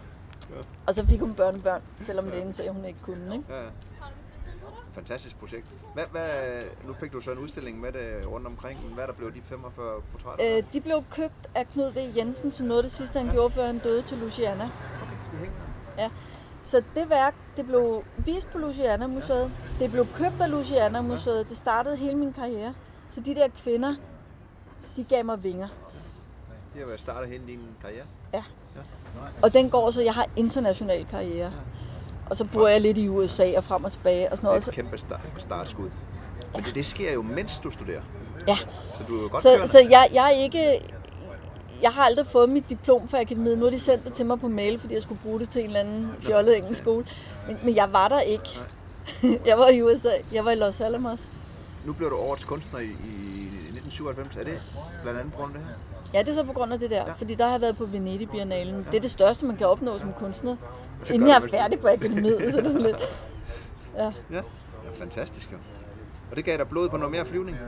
Eller hvad, hvad, hvad, Ja, hvad fordi så går jeg ud og siger, at jeg vil lave en, en øh, dokumentarfilm om de kvindelige piloter. Ja. Og så en, der interviewer mig, hun kører Nimbus. Nå. Og så, så besluttede vi os for, at det gør vi sammen. Ja, Og så ringer jeg til øh, Centropa, ja. fordi at øh, Per Kirkeby og Vibeke Vindløv, de par på det tidspunkt. Vibeke Vindløv er producer for Lars von Trier på Centropa. De har skrevet til mig, fordi de har set den der udstilling, de synes, de er fantastisk. Og så er de fløjet hjem, og så har der været et eller andet billede af en kvindelig pilot, og så sender de det til mig. Så jeg ringer til dem, og da vi kommer ud på Centropa, så kommer ålen og puster røg i hovedet på os. Og, øh, jeg er din producer. Velkommen. Ja. Og, og så blev det til en film om de samme kvinder? Eller hvordan? Ja, det er så de amerikanske kvinder. Ja. Og er det jo Ja. igen flyver rundt? Og, Ja, i sådan en lille flyver, ikke? Ja. Og det gør vi jo selvfølgelig, fordi gamle mennesker er gode til at fortælle den samme historie. Men ved at vi flyver, som de fløj, så kommer, kommer de jo til at sætte sig ind i vores Ja. ja. sted. Vi lander ude foran dem. Og... Ja, og kommer til at flyve dårligt vejr og ringer til dem, og shit, Ja. hvad gør vi, og, og sådan noget, ikke? Ja. Så vi, Pludselig er I en til en. Det- vi er en det til en, og de sætter os ud af vores flyver, og så Ja. er vi der med det samme. Ja. Nu sagde du, at I kørte Nimbus. Ja, Ja. Det er lidt den samme følelse, jo. det er lidt den samme, det er Jeg same kørte. Nimbus fra jeg var 18 til 25 og sådan Jo, noget. jo, jeg og ikke, det, hvor mange, det går ikke hurtigt, at man kan klare hvor det. mange Og, gamle mænd, jeg har stået, kommet ud fra et eller andet sted, så står der en eller anden og bare kigger på den der motorcykel, Ja. og tænker, at han var soldat eller tømmer. og det er en eller... tidsrejse, ikke også? Ja. Fordi du, du, kan, du er det sted. Altså, han har den alder, han havde, da han kørte ja, den. Og, og han, og det ved godt. Og så Ja. får man historien. Ja. Ja. og, øh, Man skal have god tid. Ja, man skal god til. så, så det er ligesom trækket i, i den rejse Ja. ja. der, ikke? Plus, det er jo flyvning som i gamle dage. Vi har ikke en transponder, der er ikke noget elektrisk system i flyveren. Det er Det er håbløst. vejertræk og hele om Ja, ja. Så vi kommer, altså, det var virkelig god erfaring, flyveerfaring, ikke? Var du tryg ved at flyve? Altså, På det du, tidspunkt? Jamen, du er hjemme i luften, eller hvordan føler du dig? Ja, altså nu har jeg ikke fløjet særlig meget de Nej. sidste fire år. Men, men der i starten af din flykarriere, det, det, var, det var et naturligt skridt, som du sagde. Ja, altså så længe det er sådan en gammel flyver. Ja. Hvis jeg inde i en Cessna, der Der er for meget. jeg har alt for mange Ja. ja. knapper og sådan noget. Jeg skal ud og hive i propellen selv og Ja, ja. sove under vingen og sådan noget. Så er det rigtigt, ikke? fantastisk. Og så efter øh, der kom øh, det her program om den her flyvetur, var, du- var du så allerede klar over, hvor du var på vej hen, eller var du, øh, du har vel projekter sideløbende, har du ikke? Jo, men så var jeg, så var jeg tilbage i USA, og ja. der havde jeg fået simpelthen så meget karriere i den der kunstverden, og havde været til sådan nogle sygt rige fester i Italien med mennesker, der bliver fløjet ind i jumbojets, og en hel by, der lige pludselig får den rige dames t-shirt på med en stor stjerne, og Okay. Grund af de gendarmeri. billeder der? Er de vil se Ja. dig, eller du var en del af dem, der skulle... Ja, så var jeg ligesom, øh, jeg var top 10 af unge kunstnere. Ja. Altså det år efter eller sådan noget. Giver det bestillingsopgaver, eller hvordan? hvordan? De køber bare dine ting. Ja, så forventer de, du laver et eller andet tilsvarende, så jeg stak af. Ja. Så jeg stak af ude i Arizona. Ude på en lille øh, flyveplads, Ja. ja. som jeg havde fundet på min første tur, hvor jeg løb tør for benzin. I bil. Det gør man aldrig i sin flyver. Nej, det er større konsekvens. Ja. Og jeg havde ikke flere penge, og så løb bilen tør for benzin, fordi jeg kørte mod en lille flyveplads. Og der mødte jeg så om, om natten derude på den der lille flyveplads nogle meget, meget søde mennesker, der flot trikes. Så der blev jeg trike-lærer. Og det var meget tæt på Luke Air Force Base. Så da jeg så flytter tilbage, så køber jeg mig sådan et, øh, først låner jeg sådan en lille gammel mobile home. Og så øh, sover jeg ned foran startbanen på Luke Air Force Base om natten. Og så om morgenen så bliver jeg vækket, når de flyver afsted på træning. Og så er de afterburner på, og så er det stadigvæk mørkt. Og så koger jeg min kaffe, og så sidder jeg oppe på taget af min lille van der, og så kigger jeg på flyene, der flyver over afterburner på. Og så passer det til, at man lige kører tilbage, og så tager de første øh, starten undervist af teori. Ikke? Og så kunne vi flyve ud omkring træningsområdet på basen, så man kunne sidde og kigge på ørne op mod søen, og så kunne man se jægerfly, der trænede der. Det var rigtig godt. Laver du kunst der? Jeg tegner. Du tegner der? Ja. ja. Og så forbereder jeg et, et stort øh, kunstprojekt til en biennale i Korea, Sydkorea. Ja. Men øh, da jeg kommer derned, så dur teknikken ikke. Og de går bare sådan og beroliger mig. Ah, Simone, tag den roligt, og du vil styre tingene for meget. Og... Skal du bare, det bliver godt, det bliver godt.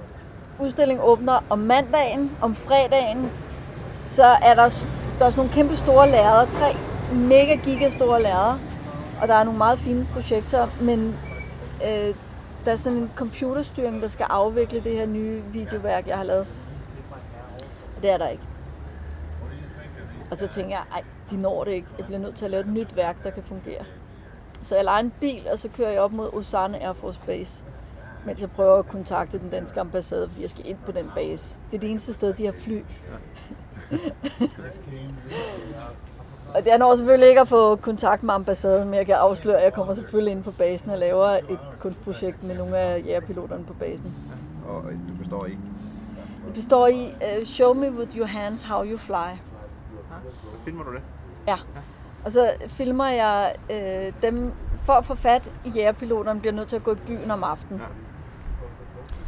Og når du går i byen om aftenen og er pige sådan et sted, så er det rigtig godt at have en, der passer på, så du skal altid finde, der en master sergeant. Så det første, jeg gør, det er, at jeg finder mig min master sergeant, som kan følge mig rundt hele aftenen. Øh, og så er det jo sådan, at jægerpiloter, de er jo tit gift og sådan noget, og lever på basen med deres... Det er, det er ikke så nemt, de går ikke rundt i flyvedragter. Og der var 28 altså potentielle stripbar, hvor jeg kunne, måske kunne finde nogle af dem. Så vi gik rundt, og så snakkede vi selvfølgelig med bordelmutter alle steder, eller barmutter. Og så var min master sergeant, han var, altså, han var virkelig, virkelig en af de, altså de er altid gode, men ham her var rigtig god.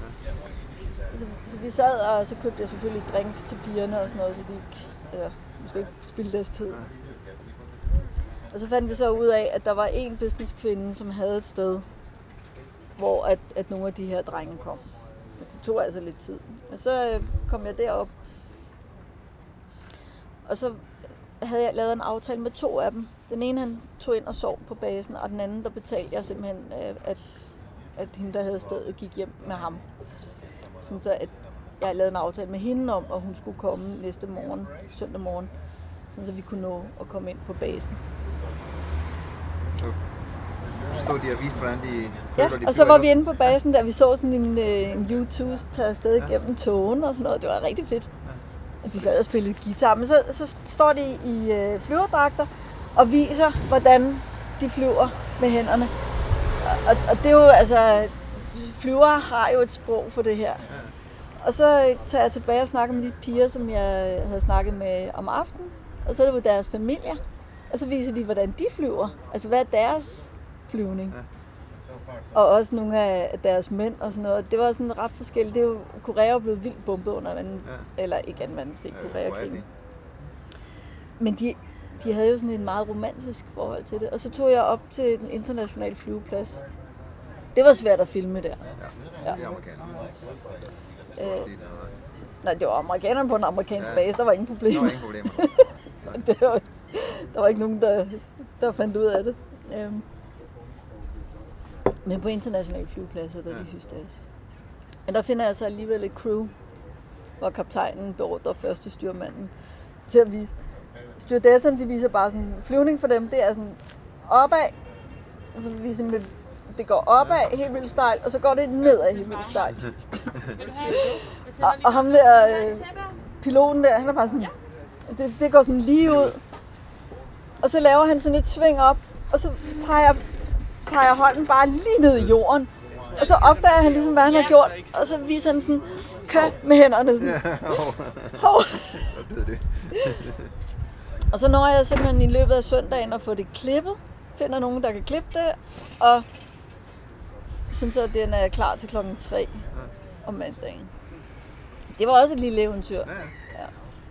Men det store eventyr, det kommer så i øh, 2002, hvor jeg flyver til Afghanistan. Hvornår, hvornår, kom, hvornår kommer den idé i den her proces? Det kommer et par år inden. Øh, Cheney og Wolfowitz og, og de her øh, hawks i, i USA, øh, de står bag et øh, noget militærteori, som hedder Space Power Theory, som er en fyr, der hedder Øberg, som skriver et ret, ret tykt værk. Øh, og det ligger op til sådan lidt diskussion omkring efter Sovjetunionens fald. Øh, hvordan fordeler vi, og hvordan forholder vi os til det magtrum, som ligger udenom jorden? Ja. Øh, og de tænker ligesom, at for os er det ligesom logisk at sige, at øh, det er os, der har satellitterne, og vi skal øh, basere vores ting på dual use satellitter, altså civile og militære i et samarbejde, og så mener vi i øvrigt, at vi har lov til at target øh, alle, som truer vores kommersielle eller inter, øh, militære interesser på jorden og i space. Ja. Og jeg ser det som et diskussionsoplæg at prøve at finde nogen, jeg kan diskutere med, og det er der ikke så mange, man kan. Så kommer 9-11. Og så da tårnene falder, så alle de der mennesker, som elsker at lave regler for at passe på os, de får rigtig meget vind i sejlene. Og fri flyvning bliver forbudt. Og så bliver det jo meget oplagt, at min position, altså kunstneren, som ligesom skal pointere, altså pege på det, som er friheden. Altså hvad er det egentlig for nogle værdier, vi skal huske på, mens vi passer på os. Hvad er det, vi betaler prisen? Hvad, hvad, hvad er prisen for det, ikke? Øh, og også et spørgsmålstegn til, er verden så farlig, som den bliver gjort til? Og så tænker jeg, at nu er der også et oplagt øh, mulighed for at diskutere det her begreb, som kommer op med Space Power Theory. De kalder det Full Spectrum Dominance. Og det synes jeg, det er sådan et meget poetisk, altså militære begreber kan være meget poetisk. Men når man tænker sjovt. over begrebet, så er det rimelig hæftigt. Det er meget omfattende. Det er i hvert fald sådan, at man tænker sådan, at det er da en god udfordring. Ja. Ikke? Øh, og så læser jeg i avisen øh, en januar morgen i 2002 om en afghansk pige, som lige er kommet i skole efter Taliban. Og Carsten Jensen øh, besøger hende på den skole, hvor hun nu kan gå sådan fuldstændig lovlydigt. Hun har en drøm om at flyve, og hun vil være pilot, og hun vil oven i købet være jægerpilot. Og så tænker jeg, wow, her er projektet for mig. For nu kan jeg give Hej, vingerne videre. Hej. Fra øh, kvinderne, der fløj under 2. verdenskrig. Samtidig med, at jeg har en glimrende chance for at diskutere med US Air and Space Command. Om du må flyve. ja, om jeg må flyve. Og hvad er det egentlig? Altså, hvad er essensen? Essensen i Amerika, det er jo, at drømmen kan blive til virkelighed. Og man kan sige, at en dansk soldat, i hvert fald tidligere, har skulle dø for dronningen og fædrelandet og sådan noget, ikke? Ja demokratiet. Men altså, det er måske lidt højt, men i hvert fald for dronningen. Øh, men i USA, så er det jo for, altså den der frihed, den er så... Altså, det, kan se det igen med våbenlovgivning og alting. Ikke? Ja, det er så vigtigt. Der er bare ingen, der skal bestemme om det. Nej. Nej. Så derfor så er det der full spectrum dominance, ja. det er på en eller anden måde, så banker det lidt imod. Jamen, de har deres egen drøm, men ude i verden, der bestemmer de.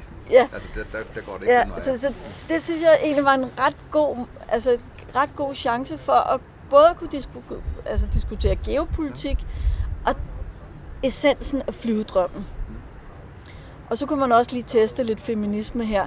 Kan jeg give erfaringen videre fra de gamle piloter til en ung afghansk pige? Og jeg vil jo gerne også sætte mit eget, altså øh, ideen om feminisme og hvad det er at være kvinde i verden til diskussion. Jeg synes, der har været alt for lidt diskussion omkring feminisme.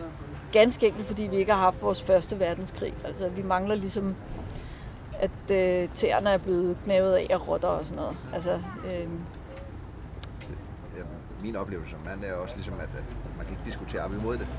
Nej. Nej, altså, det, det, det er ligesom heldigt, ja, eller sådan noget. Hvis du siger noget imod det, så er du en idiot, jo. Altså, ja. så, så, altså, det er sådan, det er sådan, det, og, og det, det er på en eller anden måde for heldigt. Det er ligesom om, vi ikke har haft vores syndefald, eller vi har ikke haft vores syndefald. Vi er ikke ligesom kommet ud over øhm, den der. Nå, Ja, så jeg flyver til Afghanistan en lille fly. I 2002? I 2002, ja. Hvor starter du? I Danmark? Uh. Simpelthen lettere op? Lille Skensved. Ja. Hvordan... Øh... 2002, der var rimelig kamp i Afghanistan. Ja. Rimelig mange specialstyrker. Rimelig mm. meget... Øh, søgte du... Øh... Hvad, dansk udenrigsministerium, eller hvordan kan den Altså, jeg, jeg, jeg sad nede på Café Vildt og da jeg læste avisen, og jeg forsøgte at ringe op til Pentagon. Ja. Okay. Og de sov, tror jeg. der var, jeg, var ikke, jeg kunne ikke få fat i nogen. Øh, men jeg fandt sådan ret hurtigt ud af, at privatflyvning var forbudt, og øh, altså, det kunne man ikke. Og så tog jeg ud i Københavns Lufthavn og snakkede med dem, der sad ude i briefingen. Og jeg har jo sagt, at de der, der elsker at lave regler, de fik vind i sejlene. Dem, der sidder og forvalter reglerne, de kender jo reglerne rigtig godt. Ude i briefing, der sad der en dame, som passer på de her AIP'er, det er lovbøgerne for flyvning over hvert land. Og hun havde Afghanistan og en opgraderet version med de sidste notams. Og hun havde læst dem igennem, og så kunne hun se, at uh, private flights, de var jo forbudt, men nødhjælpsflyvninger var tilladt. Og der var en hel masse undtagelser i forhold til, hvilke flyvepladser man behøvede at lande på, og højder, Højder, kunne jeg hvis det var, at det var nødhjælpsflyvninger til steder, hvor man ikke af en eller anden grund ikke kunne overholde det. Så hun mente, at hvis jeg skruede den rigtig sammen, så ville jeg kunne komme igennem.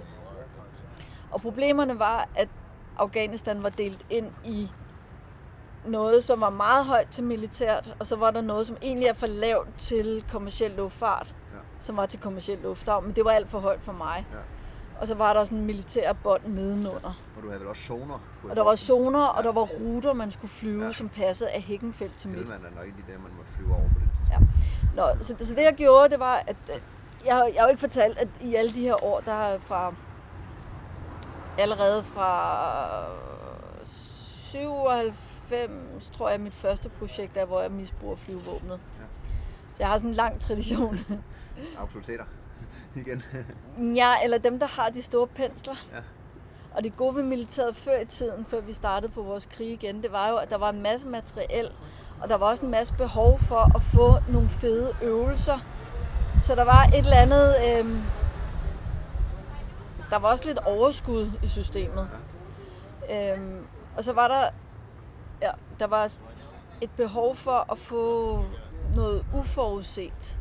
Så derfor tror jeg, at de sådan nogle gange sagde ja til at lave kunstprojekter. Så kunne man lave en eller anden fed nedkastning over på Jerl Hede, eller sådan noget, hvor et naturfredet område. Og kom lavt ind med Herkulesen og nogle andre typer af kasser. Og sådan Hvad, noget. hvad, var det for, hvad, hvad gjorde du så som kunstprojekt? Jeg overtog ledelsen af operationen, og så øhm, det var Tolstrup, øh, nedkastningschef for 2. verdenskrig. Jeg lavede et kunstprojekt med ham. Billeder eller hvad, malerier? Film og, og video, og der var lidt, ja, der var lidt jægerkorps og, og lidt 721 øh, transporteskadrillen ind over der. Årstal, øh, ja. Den her øh, nedkastning der er to. Det kan godt være, det er tidligt 2001, eller også er det 2000. Det er lige inden jeg kommer ind. Jeg har ikke været. Øh, men der bruger vi, det er fordi vi skal have nedkastningszonen, så har jeg jægerne ude for lige at hjælpe mig med at mærke zonen af. Og så arbejder vi sammen med nogle gamle drenge, der var Tolstrups hjælpere i det område, altså øh, under 2. verdenskrig. Ja, verdenskrig til våbnedkast. Ja, og så brugte vi Skive Kasernen, hvor der var nogen, der havde været i Bosnien, Ja. som så kunne lege de gamle mænd, ikke? eller være de gamle Ja. mænd. Og så fandt jeg nogle piger, som havde været Tolstrups sekretærer, som arrangerede nedkastningerne. Så lavede vi ligesom et nyt setup. Moderne form af Ja. nedkastning. Og så ville jeg gerne filme ude i dropzonen. Og så jægerbassen han sagde, Simone, det er en dårlig idé, lad være. Og så kom der en eller anden generalmajor eller sådan noget for flyvåben og siger, Simone, du går bare derud, hvis du gerne vil være der. Jægerbassen havde haft en grund til at sige, at det var et dårligt sted at være. Hvis faldskærmen ikke folder ud, for eksempel. Ja, men der var bare det der ting, at de der kasser, øh, de var nogle små våbenkasser, og de hoppede rundt i lyngen. Ja. De bouncede rundt, de der skidekasser der. Så det var... Øh, der lærte jeg, at nogle gange skal man måske lige lytte lidt efter, hvad sagkundskaben siger. Ja. Mm. Men du fik dine billeder. Jeg fik mine billeder, ja. Men det var altså, det er altid godt at lære at Ja. arbejde sammen med folk. Det, det var rigtig godt. Men havde du forsvaret indover, da du så ville flyve dernede i 2002? Ja, det jeg så gjorde, det jeg så gjorde, det var, at øh, jeg kontaktede mennesker, jeg kender inde i forsvaret først. Og så besluttede vi os for, at forsvars, øh, nej, chefen for flyvertaktisk kommando skulle med. Ja. Leif Simonsen, som jeg ikke kendte personligt. Er du simpelthen med i flyveren? Nej, nej, altså med i projektet. Okay. Ja. Ja, Og så tror jeg, vi havde nok Christian Witt ind over, eller sådan noget. ja det skal jeg for, det skulle højt op. Ja, så jeg, jeg tror, at... Jeg kan ikke huske, om Christian Witt er gået på det tidspunkt, eller om han stadigvæk er forsvarschef. Det ved jeg ikke rigtigt. Det kan jeg ikke huske. Det det. Men jeg skal i hvert fald mødes med Christian Witt og Leif Simonsen, fordi vi skal prøve at, at revidere nogle af de projekter, jeg sådan har tvunget dem til at være med i, og nogle af dem, vi har lavet sammen i tidens løb, og finde ud af, hvad har vi egentlig fået ud af det, og hvad, altså, hvordan har det egentlig været at arbejde i de projekter, fordi vi har flere. Men i det her projekt, der ved han det i hvert fald godt. Og så får jeg kort af 721 af en navigatør i 721, fordi de ligger og flyver Hercules derned. Og jeg har jo brug for at snakke med nogen, som ved, hvordan det er at komme derned. Hvordan kommer man overhovedet derned? Altså flyver man gennem Rusland eller Iran eller via Saudi-Arabien, og jeg er pige og har brug for mange mellemlandinger. Er det godt at lande på en vej i Saudi-Arabien og fjule, for eksempel ved en tankstation? Og hvis jeg flyver igennem Rusland, så skal man have en navigatør med, og min daværende kæreste han har besluttet sig for at flyve med og filme. Han har en baggrund øh, i panserstyrkerne i, i Sverige. Så jeg tænkte, det var måske heller ikke helt dumt. Øh, så vi beslutter os så for en tur igennem Iran, og jeg får 15 cm kort, som jeg kan putte i ryggen, så jeg kan nå pedalerne. Og så får jeg nogle skudsikre plader, og så, ja, og så, så får jeg en lille jægerbriefing på noget med nogle landminer. Og en, øh, sådan en briefing på, hvad der er skorpioner og klanledere. Og, og jeg får den der CIA-rapporten, landerapporten, men, men gennemgået, ikke? Og så får jeg at vide, at jeg vil nok ikke være så velkommen i Kandahar. Øh, af forskellige grunde. Og så snakker vi om, hvor jeg vil have bedst mulighed for at overleve. Og så får jeg de militære styrker, som har nogle erfaringer for det, deres sikkerhedsvurdering. Ja. Øhm, og vi laver sådan et lille mini-kak-kursus. Ja. Øh, bare sådan off the record. Ja, ja. Nogle, en forstand på, hvad der skal ske, hvis der Ja. ud af noget. Ja, og det passer meget godt med min måde at planlægge min tur. Jeg, jeg plejer at lave sådan en virkelig worst case. Ja. Sådan så, hvis nu alt går galt, hvad vil jeg så gøre i de forskellige situationer? Hvad ville være min model for at komme ud af det? Og hvis jeg nu sidder, og det så går det værste, jeg kan finde på, er det så okay, at det slutter der? Og det gør jo så også, at efter den snak bliver jeg nødt til at tage en snak med min familie. Og den snak er rigtig svær. Fordi min far er jo død nogle år inden, så jeg bliver simpelthen nødt til at spørge, om det er okay, at, at jeg dør af det. Og vi bliver også nødt til at have den der snak, øh, hvis man nu bliver taget som gissel, hvor længe skal I forsøge at få os ud? Og. Alt det der. Og vi beslutter, at et år. Et års tavshed, eller et år i en gisselsituation, så lukker de bogen. Og så ved jeg, altså så ved vi det også, at efter et år, så, så, så, så kommer der ikke nogen. Og i øvrigt så regner vi ikke med, at der kommer nogen, fordi det er også, altså vi regner med, at der hvor det største risiko for, at det går galt, er inde i bjerget, altså inde i Hindukush. Jeg har en, altså jeg vil egentlig helst flyve sydom, fordi der er sådan en, en øh, asfalteret eller øh, lidt betonvej ned mod Kandahar. Der vil jeg egentlig helst finde en vej rundt, fordi der er lavt. Og flyveren er en kortvinget flyver, den kan ikke flyve over bjergene. Øh, men sandsynligvis risikerer jeg at skulle flyve igennem bjergene.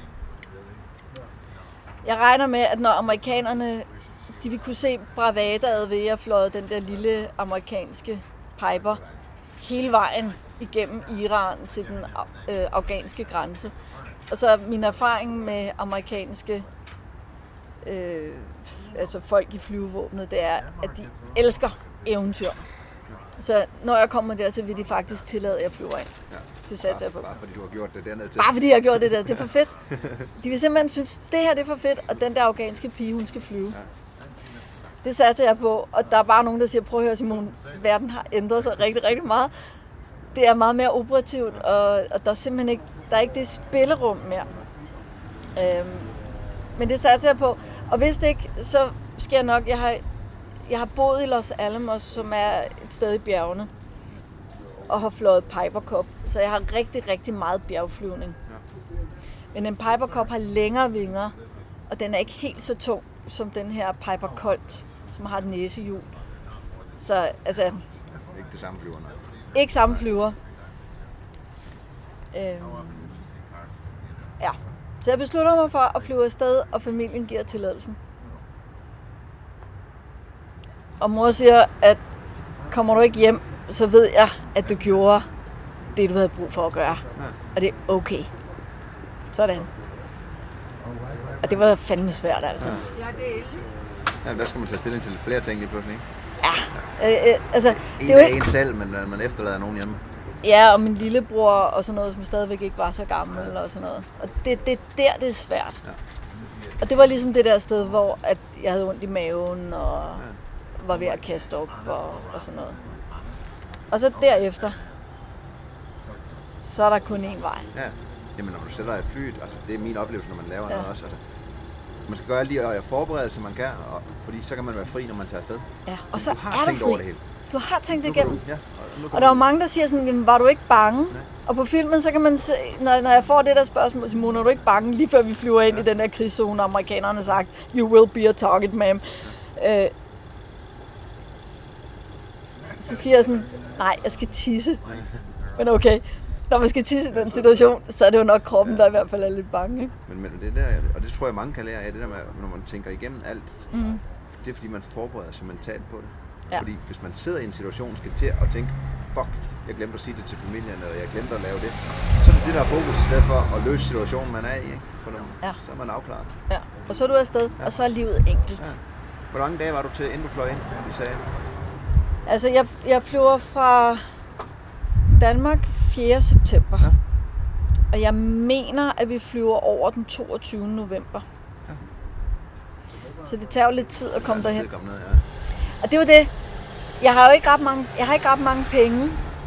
Jeg har solgt til nogle museer og sådan noget øh, et ben på ruten for på den 6.000 kroner. Så jeg har lidt, øh, jeg har lidt dollar med i mit mavebælte, ikke?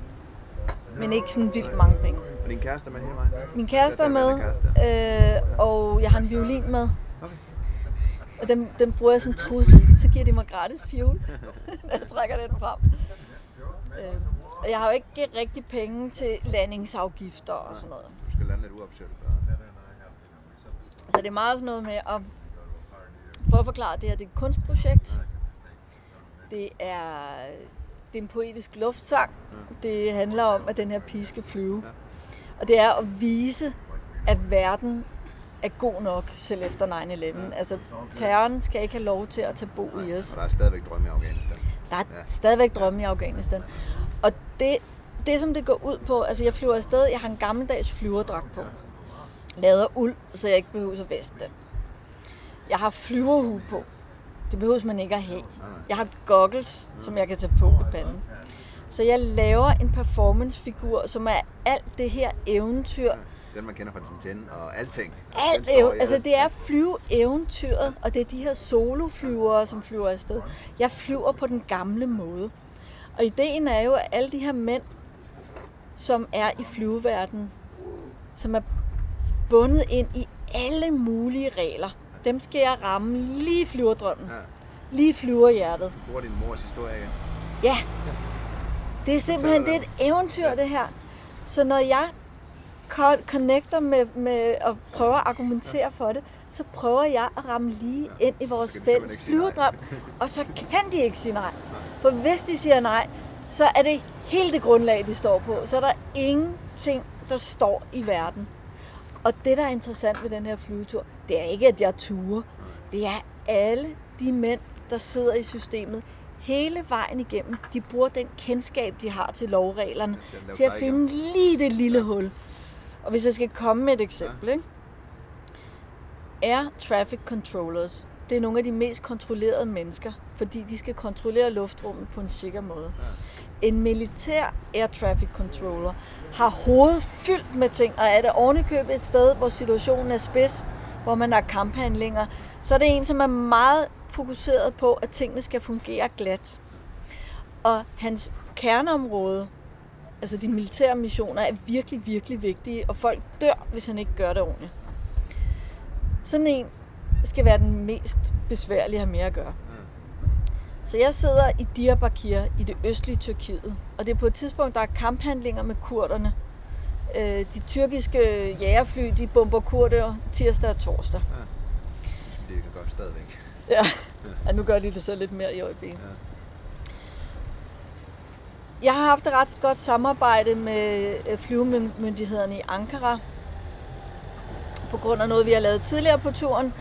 Men nu er de af en eller anden grund blevet lidt irritable, eller ham, der er på arbejde den her dag, han, øh, han gider ikke at lade mig flyve den vej, jeg gerne vil. Så han vil have, at jeg flyver en bestemt rute ind over nogle bjerge. Det er farligt, det er for højt. Der er kamphandlinger i området. Jeg vil ikke flyve den vej. Så jeg sidder og argumenterer alt, hvad jeg har lært på telefonen.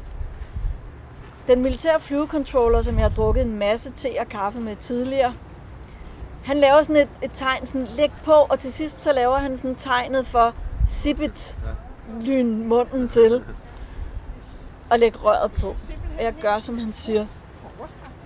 Og så siger han, lady, udfyld flyveplanen, som de siger i Ankara.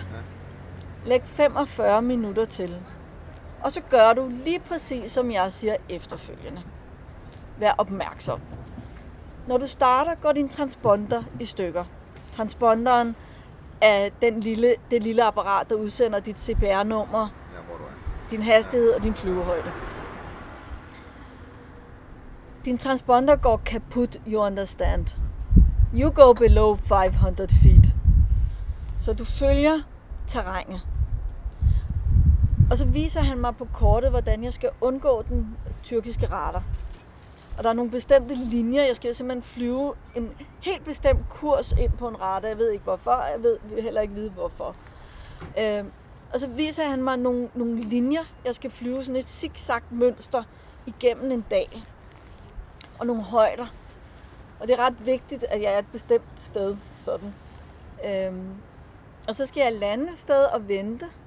Og så skal jeg tage afsted lige lidt senere. Og så øh, vil jeg have et problem et sted, hvor at, øh, der er sådan ret åbent.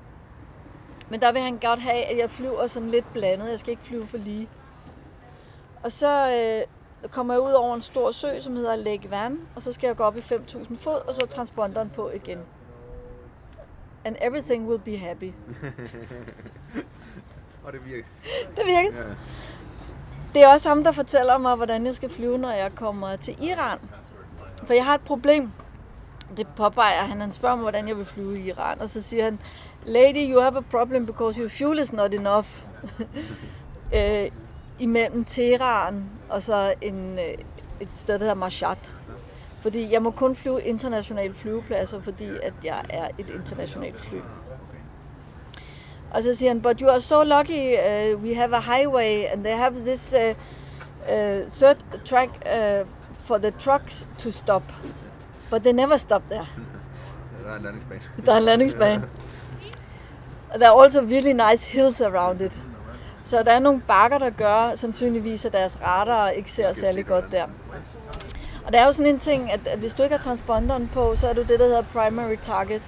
Og for utrænet kan det være svært at se, og hvis du er et lærredsfly, så kan du have en lidt øh, sløret profil, som kan minde lidt om en fugleflok. Ja. Så det er derfor, at, at hvis, hvis, du, ja, hvis du flyver ustabilt og sådan lidt øh, sådan driver lidt, ja. så kan man misforstå det som værende noget andet. Og hvis det er kort tid, så har de ikke tid nok til at... Ja.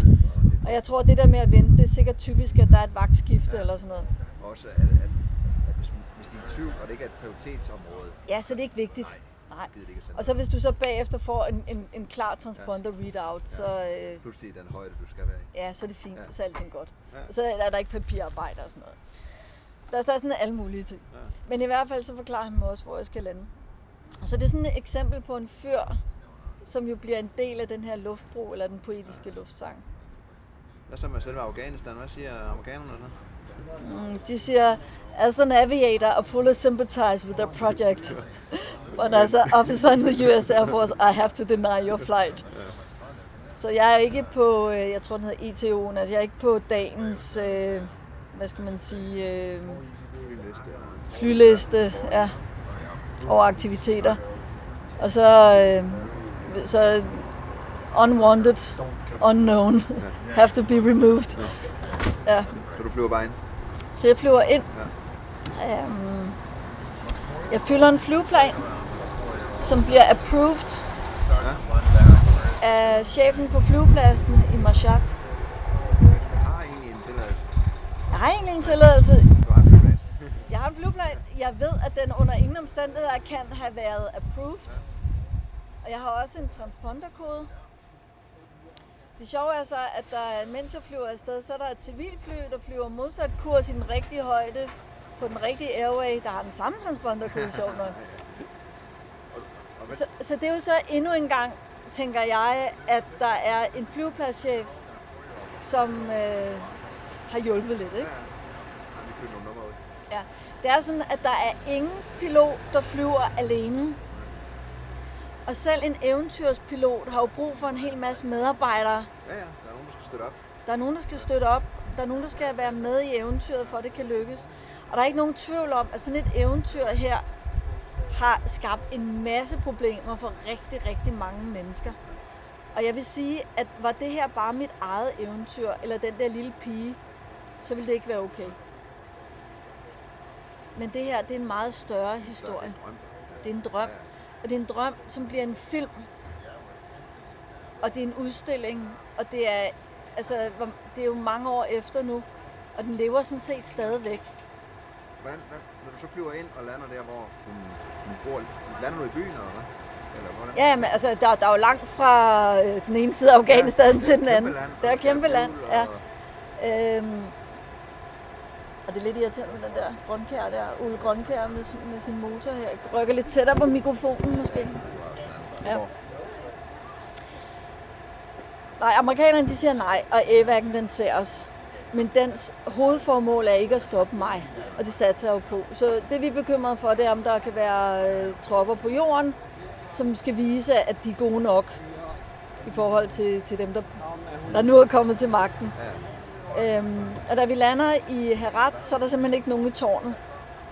Så jeg laver sådan en non-radio approach. Og så er der en ged, der lige skal væk først. Og så er der nogle mennesker, der godt vil ud og flyve på flyvepladsen. Og så efterfølgende, så er vi der uofficielt, og det betyder, at jeg har brug for afghanernes hjælp. Øh, så det er HF-radio ind til nogen ved flyvepladsen i Shaksharan, som kan sige, at der er sne op til buksekanten. Det er 15 cm for en god muslim. Det, det er fint til min flyver. Og så er det noget med, med hvor meget vind og sådan noget, der er ved udsigt. Og så er det øh, hjælp for vennerne derhjemme, der kan sige, om der er koldt eller varmt. Og en kold dag, Så er det koldt for os. så, så er det godt for mig, fordi at øh, bjergene er kortere, og der er ikke så meget aktivitet. Når det er koldt, så er luften tættere, og det betyder, at min flyver kan flyve højere. Det er også koldt luft falder ned, og jeg presser noget mere luft op til dig, eller hvad? Det er ikke, det er ikke sådan på det, det er ikke det, jeg tænker på. Jeg tænker simpelthen på, at luften er tættere på en varm dag, så kan jeg simpelthen ikke flyve så højt, fordi der er længere mellem luftmolekylerne. Med gode forhold. Ja. Og det er noget med, at det må ikke blæse så meget. Det må godt blæse lidt. Så en, en, en 5-10 knop eller sådan noget er rigtig, rigtig godt. Fordi så får jeg noget opdrift på, på bjergsiden. Og når jeg så bliver presset ned, når der er nedadgående luftstrømme, så vil den luftstrøm gå op på den anden side af dalen. Og det jeg så skal være opmærksom på, det er, at i bunden af dalen kan der opstå en rotor. Ej, nu er det lige for mig. Jeg tror lige, vi holder en pause. Vi er øh, rykket indenfor, hvis de undrer sig over det, men øh, vi var nået til Afghanistan, og du var på vejen igennem Afghanistan. Og, Da jeg var kommet over grænsen og Ja. var ikke blevet skudt ned, og Nej. det var en meget, meget smuk aften. og du har sam- samarbejdet med de forskellige øh, lufthavne der, og fik beskeder om forskellige. Der, var sådan en, en sjov øh, episode i Herat, øh, som er den første lufthavn, jeg, jeg lander i. Fordi vi er, der, øh, vi er der en uges tid eller sådan noget for at forberede og skulle flyve videre Ja. ja. ind igennem Hindukush. Som afghanerne påpeger, den, det, bjergene hedder Interdræberne. Okay. Ikke? Og det er altså, der er en grund til det. Ikke? Ja. Og, øh, men, men så er der nogen øh, i, jeg tror de kalder det Indrigsministeriet i Herat. Ja. Altså den warlord, som har Herat. Han hedder Ismail Khan på det her tidspunkt. Han er sådan en øh, gammel mujahedin. Ja. Og øh, han ejer den del af Afghanistan. Det er hans. Men han er ikke hjemme på det her tidspunkt. Han er nede, og han har sådan en ven, og de øh, importerer Nissan og Toyota til Iran, eller smugler dem over, eller et eller andet. Og de er blevet uvenner. Og nu har Ismail Khan kaldt øh, sine nye venner, som har B-52 bombefly, ind imod kammeraten. Så de er nede og kæmpe en eller anden kamp øh, lidt syd for Herat. Og så er der en embedsmand, der opdager, at min flyver er ude i lufthavnen. Man ser dem simpelthen. Ja. Og, og øh, det er simpelthen noget hø. Så øh, vi skal op og stå skoleret sammen med chefen for lufthavnen. Og så er det chefen for lufthavnen, han siger, Oh, but have you really seen the airplane? It's baby airplane. No danger, no shoot, and no money. Så de, altså, der er en masse humor omkring, at flyveren er så håbløst lille. Ja. Det er jo sådan en glad, lille, smilende flyver. Man kan simpelthen ikke have noget ondt mod den. Du kan ikke have noget ondt mod den, og den er jo, det er sådan en, som er designet til, at du kan flyve fra din øh, gård ned til en eller anden lake og fiske. Altså, det er en sød lille, der er ovenikøbet sådan en lille Anders Sand figur på den, der hedder Rip. Okay. Helt øh, neutralt. Ja, dem jeg spurgte for Jægerkorps om, om hjælp til, hvordan vi skulle gøre, når vi kom derned. Ikke? De var jo flade af grin. Sådan, Simone, du er godt klar over, hvad der står på din flyver. Der står eat, og så står der rip. Det var ret sjovt. Nå, men øhm, så flyver vi så ind, i, øh, ind til Shaksharan, og der er ikke længere nogen vestlige der. Og det er jo meget godt. Øhm, men, men de øh, afghanere, som er der, der er sådan en, selvfølgelig en eller anden type af warlord, som, som passer stedet. Der er ikke sådan en afghansk militær, officielt militær. De ser sådan meget tilfældige ud. Det er med lidt agtigt. Ja, men de bliver simpelthen så glade, da de ser, og så kommer de sådan løbende, hiver de sådan et, et uh, skilt ud, hvor der står Shaksharan på. Deres lufthavnskilt. Endelig, Endelig er der nogen. kommet sådan nogle uh, rigtig besøgende Ja. igen, ikke? Og, uh, og så får vi lov til at, at bo hos Røde Kors, har et, et hus, som nogle afghanere passer, ikke? Altså afghanske Røde Kors. Og så næste morgen, så er jeg virkelig spændt på, om min flyver er der, fordi jeg er blevet advaret om, at de nok har stjålet alt, hvad der er i den. Altså. Men da jeg kommer ud, så er der to mænd, hvor er chefen er den ene af dem. Og det ser ud som om, at de har simpelthen siddet ude hele natten i deres sjaler og passet flyveren. Og der er piskoldt, altså der er sne, ikke? Ja. Og da vi så vil betale, da vi skal rejse, så vil de overhovedet ikke have nogen penge. De er bare glade for nogen kommer på deres lufthavn. Ja, de var simpelthen så glade. ja. Og det, var, altså, det er sådan en ting, som, øh, som alle, der har rejst, jo kan skrive under på, at folk er sindssygt gæstfri langt de fleste steder. Og selv et sted, som er en krigszone, så er der jo både humor og Jeg synes, det glæde. folk Og glemmer med krigszoner også. folk Fordi lever har der. billeder fra krigszoner, der er jo stadigvæk bryllupper, der er Ja. jo stadigvæk begravelse, der er stadigvæk Ja. et liv Ja. for, for de andre. Og det var også derfor, at den film, vi har lavet om den her tur, den hedder Smiling in a War Zone. Og det er jo fordi, der er et liv der. Ja. Og der er ret godt liv også ja. indimellem. Ikke? Så flyver vi så videre. Der er vi så blevet advaret. Øh, Jeg har talt med nogle øh, piloter, afghanske piloter, som har fløjet der. Det er noget tid siden, de har fløjet der sidst. Og de siger, det er meget vigtigt, at jeg følger floden. Og så skal jeg tælle dalene, for man skal flyve frem ind til Bam, og så skal man dreje af. Fordi at ellers viser det sådan med hænderne, at, man vil flyve ind i et bjerg simpelthen. Ham min kæreste er med, han snakker helt vildt meget. Og det må helt klart være, fordi han har snakket for meget. For i hvert fald så har månepigen nok talt forkert. For jeg kommer op over en klippeknold, og flyveren skal virkelig arbejde for at komme op. Altså det her, det er højere, end flyveren kan flyve.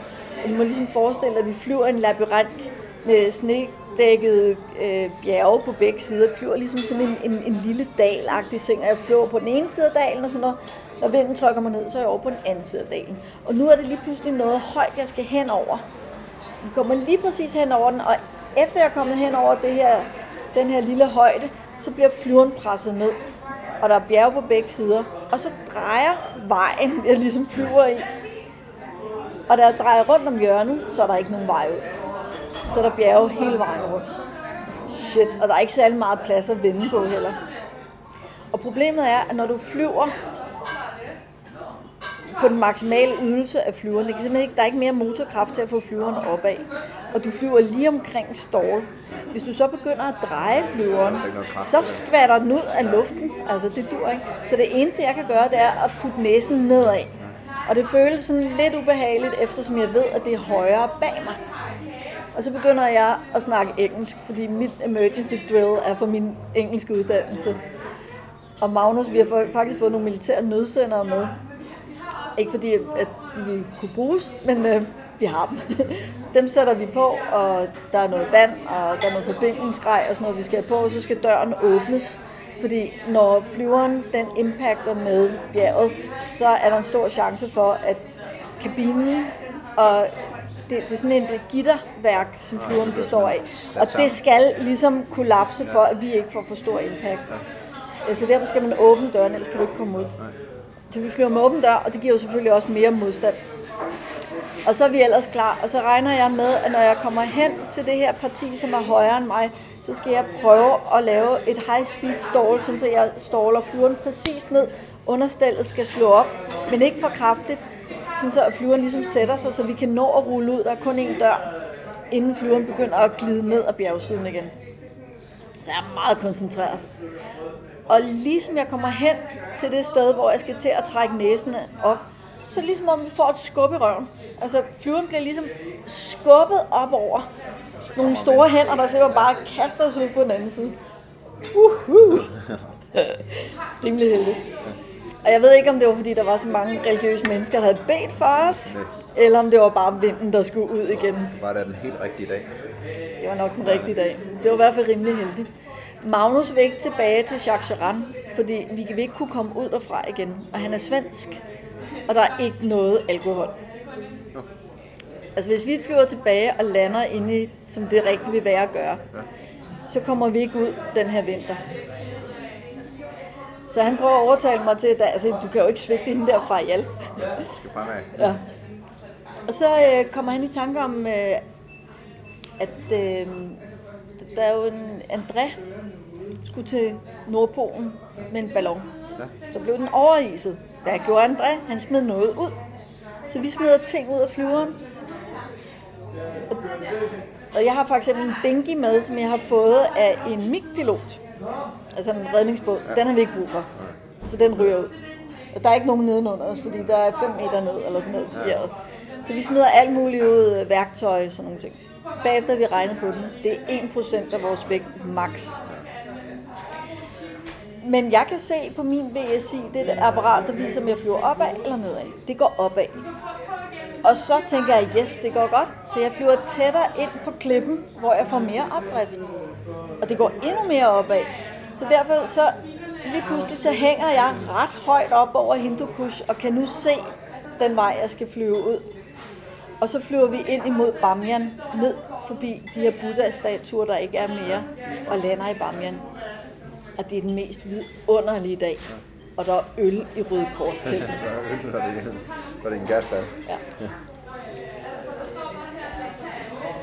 Og hvad sagde hvis de kom? Nej, ikke i Bamyan. Nej, de kigger lidt.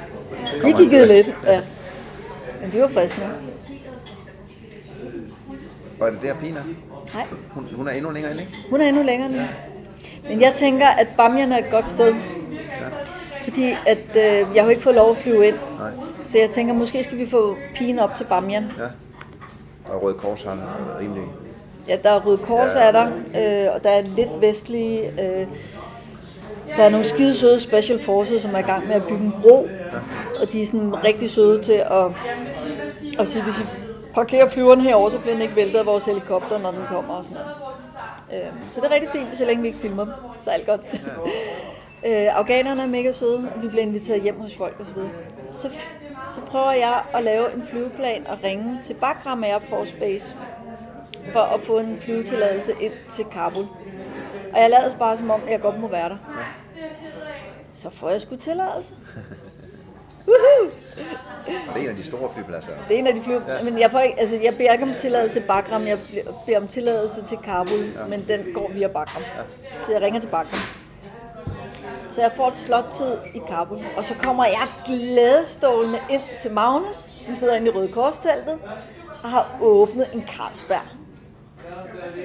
Og Magnus, han skal ikke med. Fordi der er nogle Buddha-statuer, der skal filmes, og her er fantastisk. Så jeg bliver nødt til at ringe op til Bagram igen og sige, at vi har desværre uh, electrical malfunction, and uh, could I please have a new slot time? Det får jeg så. Nu får du en. Ja. Så da jeg lander i Kabul, så har jeg rent faktisk en, en ægte landingstilladelse til at så er der ingen problem. Så er der ingen problemer. Får du eskort ind, og du får ikke... Nej, nej. Der kommer ikke nogen, der kigger til dig på noget tidspunkt. Ja, fordi eller... Nej, altså øh, jeg får at vide af, af de der øh, drenge med, med sjove skæg og vildt flotte halsteklæder og sådan noget, som bygger broer, at måske ville det være en god idé, og hvis du venter med at tage afsted en halv time. Og så kommer der jægerfly og en øh, Hercules igennem dagen, vildt lav. Så det var god information. Ja, ja. Men det er på det plan. ja det er fint jo. Ja. Men, men Så da jeg lander i, øh, i, i Kabul, så tager jeg simpelthen bare en taxa ind til byen. Og så bor jeg hos nogle danske piloter, og så begynder jeg at finde ud af, hvordan jeg får fat i pigen. jeg kan også sige, at enden af 2002-2003, det er jo egentlig en... Det er en mega fredelig Det er en god periode. periode. Det er en rigtig god Fordi- periode. Der har aldrig været så fredeligt i. Afghanistan. Fordi selvstyrkerne har lige de sidste 8-10 måneder rodet landet. Ja, Og det, og det er jo en fantastisk... det er smukt land. Det er Ja. ja. Sindssygt lige nu i smukt. den periode der, det, det, det er så sundt at gå tabt, ikke? Det er så sundt, det bliver tabt. Vi flyver jo ind igennem der omkring øh, Bamiyan. Jeg ved ikke, om du har været der, men der er sindssygt smukt. Der er sådan nogle øh, Banyamir Lakes, altså nogle søer. Ja, i det område. Det er noget af det smukkeste, og jeg møder en fyr, som øh, flyver paraglider der og sådan noget. Altså det er, man skal, være lidt, man skal være lidt blød, når man lander, fordi der er jo mange landmiler. Ja. Det er det. Nej, så vi bor hos nogle danske piloter, ja. øh, som er utrolig søde. Og så, øh, så begynder vi at prøve at tage kontakt med pigen. Hun underviser nu i det engelsk, hun har lært altså et halvt år før. Seriøst. Jeg er allerede i gang med at undervise. Hun er i gang med at gammel undervise. Hun er sådan en øh, 17... Altså, hun bliver 18 år i, i, i projektet, tror vi nok, men de ved jo ikke, hvor gamle det er. Men det, der er interessant, det er jo, at der er sådan et håb i Afghanistan på det her tidspunkt. Altså jeg forestiller mig, at det er lidt ligesom efter 2. verdenskrig, hvor alting er anderledes. Altså nu bliver alting godt. Og vi får penge til landet, og det vil blive genopbygget, og der er frihed, og pigerne løber ud på gaderne og går i gang med uddannelser, og der er virkelig håb. Og når Magnus han prøver at få en kritisk historie om fejlbumpning og sådan noget, så er det sådan, ja, Det sker. det sker, men altså, det er jo ikke ligesom, da russerne kom, så jævnede de jo hele byen med jorden. Ej, nu er det Mohammed op på hjørnet, der fik en bombe. Ja. Men det må være Allahs vilje, fordi han snyder, når han sælger biler. så det var sådan, altså, vi nåede jo ikke engang at grave vores Kalashnikov op, altså. Så der var virkelig en positiv, meget, meget positiv indstilling. Faryal har en familie, og øh, moren i familien, hun er udarbejdende. Vi ser ikke faren rigtig, rigtig lang tid. Og jeg tror måske, at det er noget flerkoneri eller sådan noget. Okay. Det viser sig, det er det ikke. Øh, men han har åbenbart været øh, officer i et forkert regime. Okay. Han har været sådan en afhøringsskud, som Ja, han han holder lidt. lav profil. Ja. Øh, men moren, hun er meget sikkerhedsbevidst. Så jeg har lavet et setup på vejen, som jeg godt nok ikke har fortalt om, men øh, Tyrkiet havde verdens første kvindelige kamppilot. Hun bombede kurder allerede i 1938. Hun er symbolet på det nye Tyrkiet. Hun har en lufthavn opkaldt efter sig, Sabir Gökçen Airport. Hendes navn betyder himmel. Så jeg har, har lavet, jeg har lavet sådan et bonding-projekt med de kvindelige piloter i det tyrkiske Air Force, hvor vi har fløjet sammen til en stor militærøvelse. Og der gik, det hele gik selvfølgelig galt, det blev en pisse god øvelse ud af det. Men det er en anden historie. Vi blev rigtig gode venner. Så øh, tyrkerne ejer luften over Kabul på det her tidspunkt. Hvordan det? Øh, kontrollen og luftrummet over Kabul går på skift imellem koalitionsstyrkerne. Ah, det er. Og det er tyrkernes luftrum. Ja. Og de ser jo Faryal, hvis hun begynder at flyve, som en pendant til deres Sabir Gökçen, Ja. som har været med til at etablere det nye Tyrkiet. Så det er jo propaganda, hvor jeg bruger noget statspropaganda i et feministisk projekt, og det virker. Så øh, i virkeligheden, så kan vi bare tage ud i lufthavnen og flyve. Men for Jals mor, hun kender Afghanistan. Og i Afghanistan er det sådan, du ved aldrig, hvem der bliver den næste chef. Og på det her tidspunkt, så er der hvert røvhul i Afghanistan har sit ministerium. Så det er warlords for den nordlige alliance, som sidder og har hver deres Ja, de ministerium. har fået en belønning. De har fået en belønning. Så hun vil simpelthen have, at vi går rundt til alle de her krigsherrer, der sidder i de forskellige ministerier og får en tilladelse hvert sted. Kommer du på rundtur? Vi har ikke rigtig så mange penge, så Fajal, hun bliver faktisk den, der oversætter for os. Så hun er rundt og forhandler sin egen sag, uden at vide, at det, altså uden at de folk, vi sidder overfor, ved, at det er hende, der skal flyve. Og det hun siger efterfølgende, det er, at det gav hende et enormt indblik i, hvordan hendes land hænger sammen.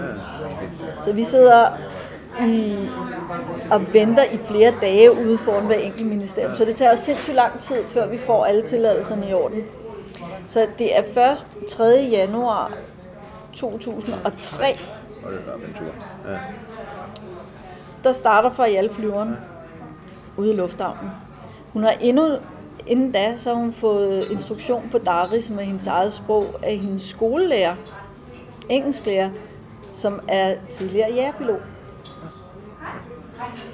Han har både fløjet for Taliban og ja. Nordlige Alliance og David og hele lortet. Altså. Så da hun starter, så ved hun jo godt, hvordan hun starter sådan flyver. Og flyve en flyvemaskine er ikke svært. Det svarer til at cykle eller sådan noget. Der er måske sådan en elektrisk cykel eller sådan noget. Det er sådan en sværhedsgrad på sådan en ukompliceret fly. Det, der er væsentligt, det er hastighed. Så jeg har forklaret hende, at når vi nu starter med at køre ud af landings- startbanen, så skal hun trække lidt tilbage, så næsehjulet kommer fri. Og så når vi har god hastighed på, så trækker hun lidt mere af, så hovedhjulen er fri, og så skal vi sådan set lige en centimeters penge frem med yoken, sådan så vi flyver hen over banen i det, der hedder ground-effekten. Det er ligesom, når svanerne starter ud på søen, så bygger de farten op. Og så først når de har rigtig meget fart på, så trækker vi tilbage. Det er også det, der er langt det sjoveste, når man flyver. Fordi når du så trækker tilbage, så kan man få den der op. Ja, så går det opad. Når du så øh, jævner ud igen og flyver lige ud igen, så kan man også få nærmest en vægtløs fornemmelse i kroppen. Det lægger alle mærke til. Så da vi flyver ned over Sydbyen, som på det her tidspunkt er helt flad, altså stort set alle huse er bombet ud. Det ligner billeder af Hiroshima efter Hiroshima-bomben. Og så midt i det hele, der står der Kongepaladset, som også ligner den der bygning, der står der er sådan en kubbeldrone-ting, der står efter Der Hiroshima-bomben. er én bygning, ja. Der er en bygning. Og den flyver fra Jal hen til, den skulle hun kigge på. Og så dykker hun ned imod den, og bygger hastigheden op, og på et tidspunkt bliver nødt til at sige sådan, at vi skal altså lige op med næsen igen, og jeg bliver nødt til at hjælpe hende med at hive tilbage. Og så flyver hun ellers op mod solen. Og hvis man bliver ved med at flyve op mod solen, så på et eller andet tidspunkt, så brænder vingerne af. I hvert fald går hastigheden af flyveren, og så ryger den baglæns. Så jeg bliver også lige nødt til at hjælpe hende med at få næsen ned igen. Og i det øjeblik, så er der sådan en død flue for lille skændsved, som har ligget kremeret i bunden af, helt indtørret i bunden af flyveren. Lige pludselig flyver den igen og har fået nyt liv. Og Fajal, hun ser den. Ej, det var da sjovt, en død flue, der flyver her. Det skal vi prøve igen. Så nu flyver Fajal afsted og laver sådan nogle parabolflyver ned med næsen, op med næsen, ned med næsen, op med næsen, samtidig med, at det er vildt sjovt at flyve, hvis man drejer. Laver sving og drej og sådan noget. Og så bliver hun hvid i nakken, og så når jeg lige at få en plastikpose frem, få mikrofonbøjlen revet væk, og så brækker hun sig. Det var en god debut. Det var en god debut. Så er det tid, at mor overtager styringen. Men det får jeg ikke lov til, for jeg flyver videre. Så lige der, et kort øjeblik, flyver hun og smiler over et land, hvor der ikke er sindssygt meget at smile af hver dag. Fantastisk, ja. Det var en drøm, en Ja. lille bitte Hvor historie. mange ture når hun på? Hun får tre ture. Tre. Og så, hvordan kommer du hjem? Flyver hjem igen? Øh, Magnus bliver træt af at have jul i Kabul. Så han smutter på badeferie med en ekskæreste Goa eller sådan noget. Og så er min mission slut. Og så får jeg ondt af mig selv og går ned med nakken. Og det er altså dårligt i en krigszone. Ja. Så jeg bliver angrebet af hunde og sådan noget. Og jeg skal prøve at få en tilladelse til at flyve ud igen. Og nu er der lige pludselig ikke nogen, der vil hjælpe mere. Nu er drømmen jo slut. Eller hvad skal man sige? Drømmen er slut. Ja. Men jeg har faktisk mødt to kvinder, som flyver helikopter. De er oberster i det afghanske flyvevåben. Helikopterpiloter. Så det der med, at Fayal skal flyve af den feministiske Ja. drøm, det er en vestlig fantasi. Ja. De har noget, der er meget vildere selvfølgelig i forvejen.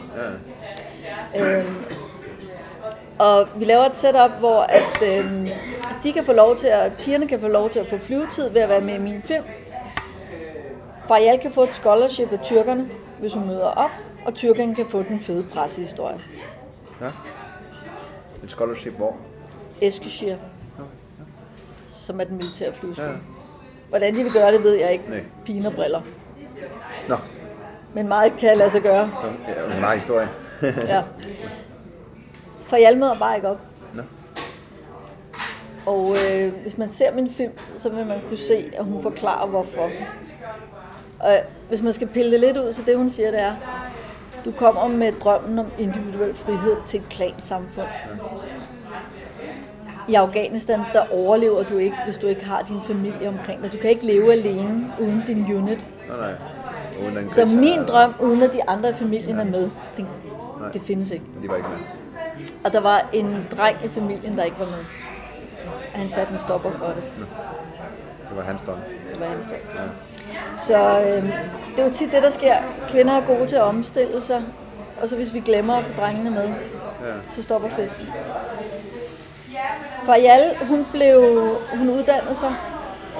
Hun blev øh, IT-ingeniør. Ja. Og så forsvandt hun. Jeg holdt kontakten med hende i flere år. Øh, så forsvandt hun fra jordens overflade, efter hun var gift. Og lige pludselig mange år efter, så dukker hun op i USA, hvor hun er flyttet over med sin mand. Og der underviser hun i engelsk og IT. Hold da. Og hvad gør jeg?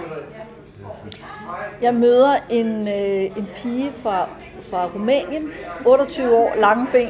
Hun giver mig ørefiner, sådan lad være med at ligge der og blæver i regnestenen. Skal op og stå, men dør af og have ondt af sig selv. Det er der mange piger, der kunne lære noget af. Og så, øh, så flytter vi ind i Flower Street. Hun er kæreste med en warlord, som passer på os. Vi laver fester og koncerter for danske soldater ind, og amerikanske soldater stripper dem for deres våben og shit, og så har vi gurkager til at passe på hele lortet. Og så kan de møde afghanere og politikere og koncerter og sådan noget.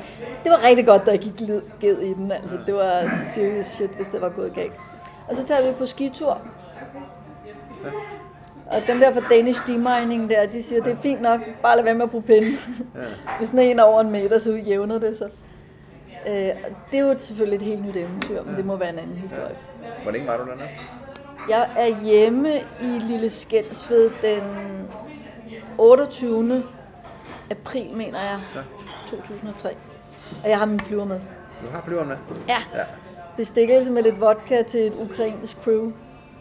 Og Magnus er færdig med sin ferie og møder mig i Køln-Bonn. Og så falder jeg i søvn, og han flyver flyveren hjem og vækker mig, inden jeg skal lande i Lille Skensved. Sådan. Så det blev det eventuelt skulle. Ja. Det skal aldrig gå, som man regner med jo. Nej, nej. Og det, som du snakker, så blev der et filmprojekt ud af det, folk kan se.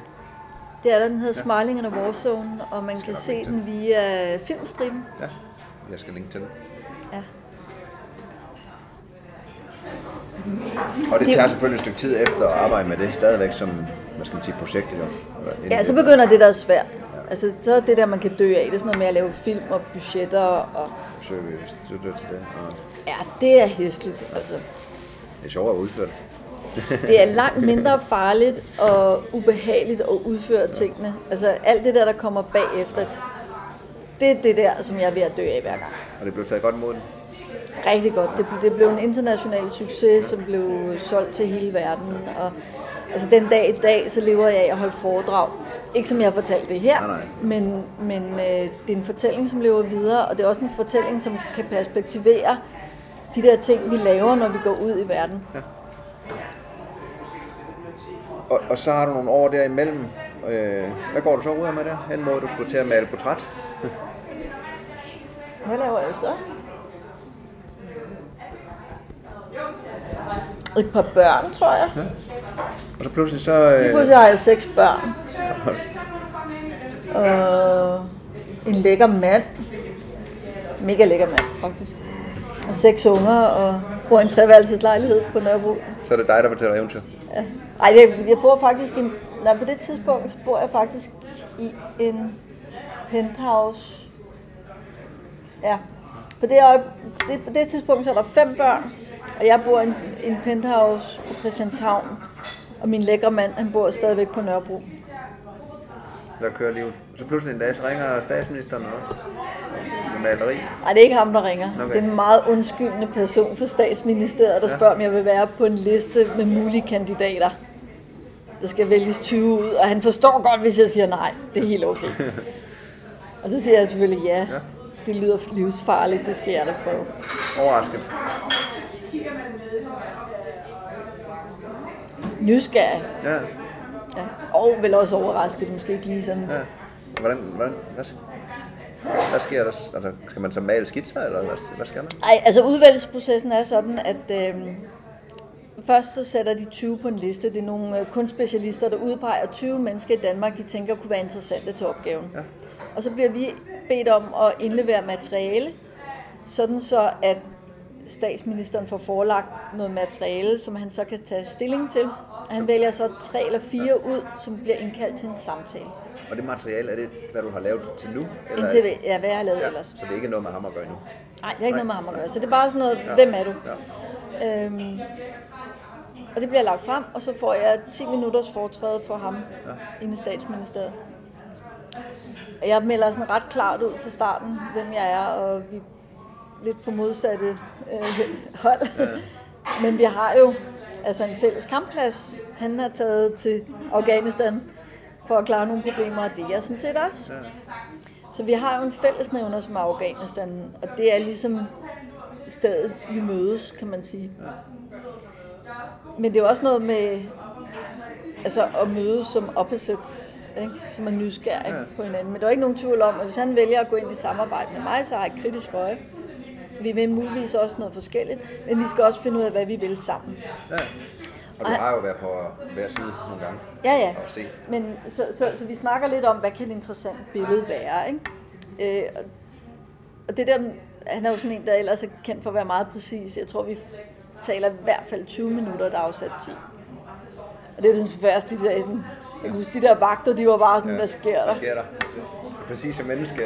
Ja, og sådan har det været efterfølgende, når, når jeg nogle gange er blevet båret ud af forskellige ting, at nogle af de der petfolk, ja. sådan, de, nogle gange så skal man jo bæres ud, når man er aktivist, så er det, sådan, så er det stadigvæk sådan, det er altså vildt, du han kom for sent til TV2-interview og sådan noget. ikke?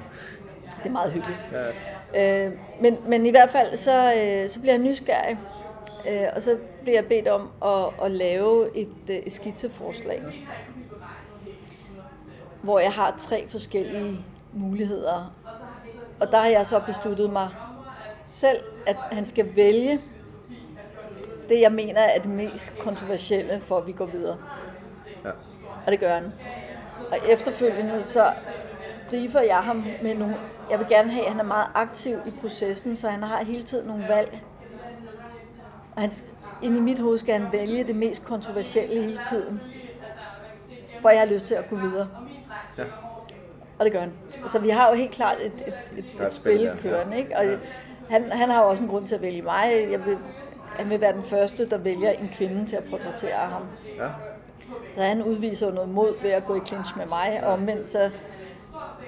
Det, er altså det er farligt for mig at gå ind og male ham, fordi jeg kan kun altså i gåseøjne tabe Jamen, du går lige kampen. pludselig ind i det etablerede jo. Ja, det er etableret, at man sælger ud, Ja. og, og kritikken efterfølgende, har, altså det har helt klart skadet min karriere helt enormt, ikke? Men, Ja. det, men det er jo spændende, og det har været en rigtig, rigtig spændende proces. Ja. Øh, og da statsministeriet ikke synes, at der skal en kampvogn i billedet, fordi det er for militaristisk, og jeg så får muligheden for at sætte en Hercules ind, så får jeg også øh, takket nogle venner, Ja. Samtidig med at jeg får sendt en besked tilbage til min mor og slægten fra Marstal, småskibe. Vi har altid været gode til at transportere ting i Danmark. Ja. Man ved aldrig, hvad skibet er lavet med. Så det er også en dobbeltbunden ting, som trækker tilbage til vores søfartsnation, og det der med at klare sig, når vi er ude med et lille hold. det er igen den der lille unit, vi snakkede, vi startede med at tale om terrorceller og alt muligt andet.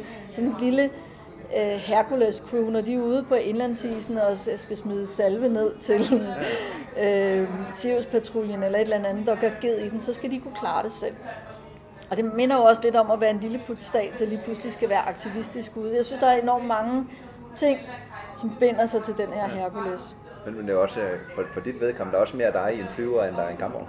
Meget mere. Altså, der er jo mange, mange forskellige ting. Ja. Ikke? Og så fordi, at, at jeg jo lægger vægt på den her brugerinddragende proces, så er jeg jo glad, når ulvemand kommer i sidste øjeblik og synes, at øh, Anders' tænder er lidt for mørke, og så bliver nødt til at male dem hvide eller sådan noget. Altså, det synes jeg jo er sjovt, ja. fordi det giver jo det der propagandaportræt, som det jo nødvendigvis må være, når en statsmand vil portrættere sig selv for eftertiden. Jamen, det er jo en forherligelse. Det er jo et, et, et punktum på en tid, som skal som mindes, skal mindes helst ikke? positivt. Og, og, og det der er øh, det der er vores fællesnævner, øh, Anders Foghs min fællesnævner, det er, at vi vil gerne lave et billede, som skoleklasser skal stoppe foran. Og ud fra elementer i det, skal de kunne diskutere, hvad der skete i Danmark på det her tidspunkt. Som jeg lige ser de andre portrætter, når jeg kigger billeder, så er det også meget mere lyst, og der er meget mere, der er meget mere gang i det. Meget mere gang ja. i det, ikke? Og jeg prøver at forklare på, at du, du kan vælge, at vi går med klare farver. Ja. Så skal du også vide, at det bliver ikke regnet som nær så fint som at arbejde i, i afdæmpede farver. Altså, der er jo nogle konventioner inden for kunstverdenen, som hvis vi går ud og larmer med farverne, altså, så er det ikke lige så fint. Men det synes han, det er jo vigtigt for ham. Altså, han vil hellere have en klar farve, og NATO-stjernen, der blinker i det fjerne, og, og sådan noget. Ikke? Så, så det har været en super spændende proces. Det var en sjov leg for dig også? Også for ham, tror jeg. Altså, Jamen, altså, vi to, havde det jo sjovt. Altså. Det er en dans om til hinanden jo. Jamen, det er jo en dans, ja. det er jo tango, altså. Ja. Det er super, det er super interessant. Og det minder jo også lidt om, når jeg danser med det amerikanske flyvevåben ja. et eller andet sted. Altså, jeg har jo ingen magt i verden. Ja. Jeg er fuldstændig magtesløs, lille fnuk. Altså, altså menneskeheden er ikke engang stået på universets radar, vel? Så når jeg flyver ind, altså, du kan bare puste til mig, bare jeg væk. Altså, kling. Det er fuldstændig lige meget. Ja, og, der, er ikke, der er ikke noget, nej. Der er ikke noget bølgeskuld. Og så alligevel prøve at danse den dans. Altså, ja. det, er jo, det er jo tåbeligt, ja. men, men også meget smukt. Og når den så begynder at fungere, og der er en dans, så kan der også opstå nogle ting, som faktisk er poetiske i det møde. Fascination af hinanden, jo. Mm. Ja. Så, så det er jo sådan noget, som, som sker. Jeg kan i hvert fald huske balladen, da det kom frem. Mm. Det var mega sjovt. Og Anders og mig, vi har sendt sådan, øh, altså, tegninger til hinanden. Om, det er jo meget, det, det er jo befriende at høre, fordi Anders Fogh har jo sit ry, kan man mm. sige, som fuldstændig maskineagtigt. Mm. Der har jeg jo mødt en helt anden. Ja, ja. Og det kan også, altså når jeg mødes med Peteragenterne der, altså det kan vi jo også snakke om, at kæft, var, altså det var faktisk ret sjovt, hvad der skete der. Ja. Altså, der skete noget. Og, og, og ufattelig modigt der ham egentlig. Også. Mm. Ja. Det er der så en lille bihistorie, ja. som knytter an til flyvehistorien til Afghanistan. Ja. Farial, hun møder ikke op ja. til det der scholarship. Men der er de her to kvinder, som er helikopterpiloter. Den ene af dem dør i barselsseng. Det er væsentligt farligere at være kvinde i Afghanistan, end at hoppe rundt i et eller andet jægerkorps eller flyve helikopter i en krigszone. Meget farligere. De dør, de dør som ja. fluer. Det er det farligste, du kan være stort set i hele verden, at kvinde i Afghanistan. Godt. Nu er Latifa alene pilot i et flyvevåben på 3.000 mand. Hun vil gerne have flere kvindelige kollegaer. Så hun bruger mit kunstprojekt og kommer med mig rundt i verden, blandt andet til San Diego, hvor jeg laver en militærkonference omkring et kunstprojekt. De har et universitet, som har Gender Studies, Art and Military Studies. Og det, den, det universitet uddanner deres uh, special forces, deres kvindelige special forces, som indsættes i Helmand. Og det var ret interessant at se dem i en-til-en møder med Latifa og en klassesituation. Hvor de i starten, der var også mænd i den der klasse, den første Latifa kom ind, så gad de ikke engang at snakke med hende. Og så begyndte hun at fortælle. Ja, hun har pløjet og lavet. Og, ja. og hvad hun havde af erfaring. Ja. Og lige pludselig så ville de jo gerne vide rigtig, rigtig meget om, hvad det vil sige. Altså, så det var rigtig, rigtig interessant. Og hun mødte også en hel masse sillesalat. Og så booker jeg også, laver jeg et, et øh, er med en konference med Udenrigsministeriet, den amerikanske ambassade og Forsvarsministeriet i København. Og det lægger vi så en dag, hvor Anders han skal males. Og det er meget tæt på hinanden. Så Anders kommer selvfølgelig også med til den der konference. Og der sker et møde. Det er i efteråret 2010, mener jeg. Og så 8. marts 2011 må det være, der har NATO på deres hjemmeside på forsiden, at de første kvindelige kadetter er startet på flyveskolen. Sådan. Så det kan godt være, at mit projekt ja. var et poetisk Ja, projekt, er men der var en anden, der brugte det til noget Ja. andet. Og det synes jeg er en lidt sjov krølle. At nogle gange kan du godt have et mål, som er en retning, men det, der kommer ud af det, ligger lidt ved siden af. Ja, det var faktisk de etablerede systemer samlet op, ja. Ja. Det. Det kan man sige. Så det jo sådan lidt sjovt. Ja. Og, og det fører jo egentlig, nu er vi jo tæt på, at vi egentlig kommer der, hvor vi startede med bataljemaneri, for så er det jo allerede lige derefter, du blev inviteret med Libyen. Ja, det sker vel nogenlunde løbende der. Så du afleverer et andet maleri. Jamen, så hører jeg, at øh, Forsvarskommandoen overvejer nye bataljemalerier. Og vi går også og varmer op til 1864. Nu er serien der. Eller hvad? Ja, eller øh, du du? ved, når, når man laver kunst og sådan noget, Ja. så kigger man jo, hvad er ligesom ahead af, Ja. af store ting, hvad kommer der af ting. Ja. Øhm, 1864 er jo interessant i forhold til, at det starter vores lilleputstats ageren. Og, og hvor man kan sige, at øh, Operation Bøllebank øh, i 90'erne begynder en ny æra, hvor vi så har kørt aktiv udenrigspolitik. Så for mig er det interessant kunstnerisk at se på 1864. Og der må de også have tænkt på øh, inde i Forsvarsministeriet. 1864 er slutningen på bataljemalerier i Danmark. Faktisk er 1849, hvor vi har øh, vores sidste gode sejr. Ja. Ikke? Store show. Der har vi nogle fed, en fed triumf, og Tobakkes øh, hjemkomsten af de danske tropper ned af Købmagergade, ikke? med flag og sådan noget. Så inde i Forsvarsministeriet, der skal man jo til at finde ud af, hvordan gør vi med de her nye krige, med flagdag og nye traditioner. Og det, jeg synes, der er ret spændende, det er, at jeg hører, at de vil begynde at lave bataljemalerier igen. Billedkunstnerisk er det dybt absurd,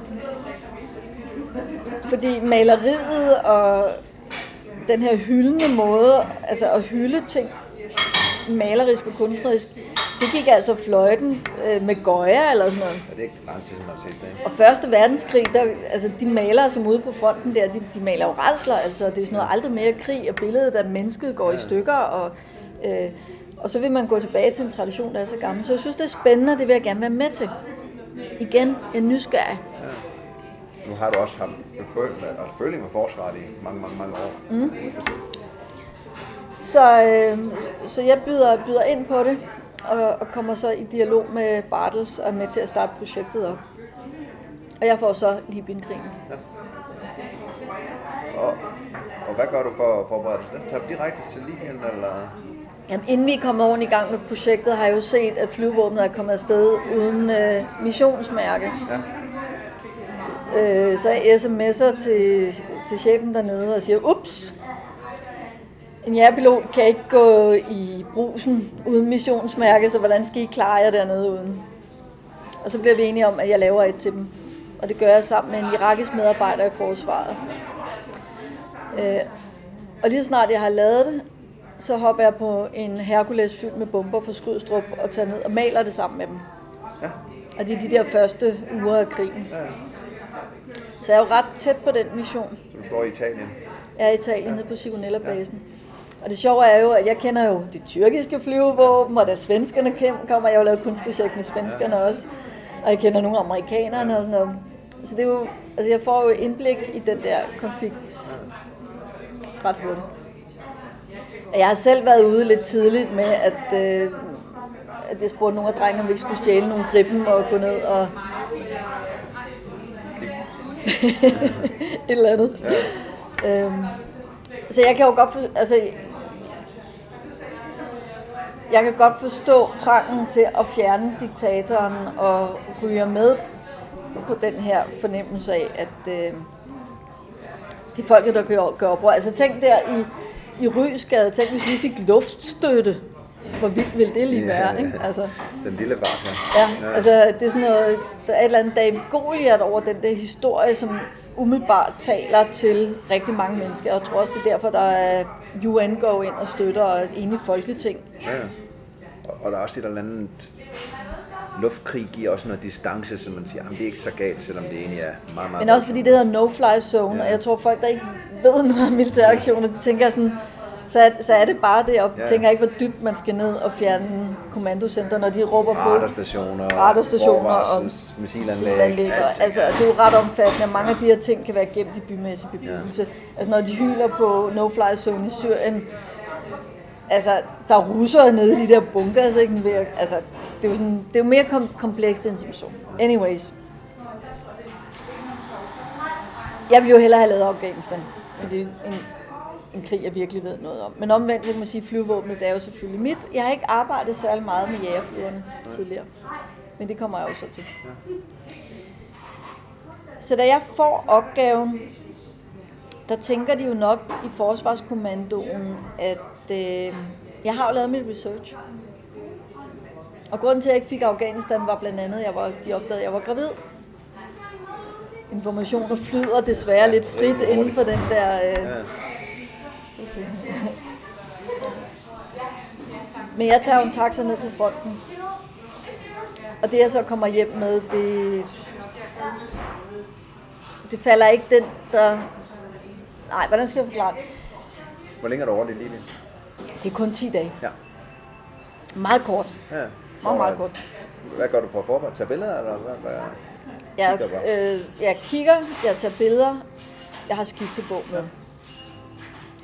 Og det er jo meget kort, og det er i slutningen af krigen. Ja. Så jeg er der jo på et tidspunkt, hvor at oprørende sammen med luftstøtten har overtaget. Så man kan sige på en måde, at det er den modsatte situation, at da krigen starter, hvor Gaddafi har det tunge artilleri og bruger det mod byer. Så det jeg ser, det er den modsatte situation. Og det ved jeg jo godt. Ja. Altså. Jeg tror, da jeg går i gang med projektet, at Forsvarskommandoen faktisk er med på at give en ret realistisk afbildning af krigen. For noget af det, jeg snakker med general Bartels om, det er jo, at vi synes, de gamle krigsskildringer er temmelig interessante, fordi man ser jo slag, og man ser krigens omkostninger ligger i forgrunden af billedet. Der ligger døde mennesker nu. Ja. ja. Og der er ligesom ikke lagt fingre imellem. At det er godt nok heroisk skildret, men, altså, men det er der. Og der er jo ikke nogen soldater, jeg har mødt, som ikke ved, at hvis man indsætter et politisk redskab som sådan et magtmiddel, så kan der gå ting i stykker, og det ser ikke pænt ud. Altså. Så jeg tror egentlig ikke rigtigt, der er nogen konflikt der. Men jeg kan jo godt se, at det billede, der kommer ud udad til vores krige, har været meget pænt i Tamadillo-filmen. Ja, ja, ja. Og så kan man sige, at det er også rimelig pænt, når vi går i krig. Altså i forhold til andre ting. Afghanistan er ikke så pænt, men altså i forhold til, hvordan nogle andre går i krig, så er det pænt. For, for, til forskel fra russernes tæppebombardement, ja, for eksempel. de rydder områder. Ja, de rydder områder, ikke? Og det, jeg ser dernede, det er jo, at på det her tidspunkt er det oprør, og før var det Gaddafi, de bruger de her grad raketkaster, sådan nogle store lastbiler med sådan nogle store raketbatterier, og så bare det...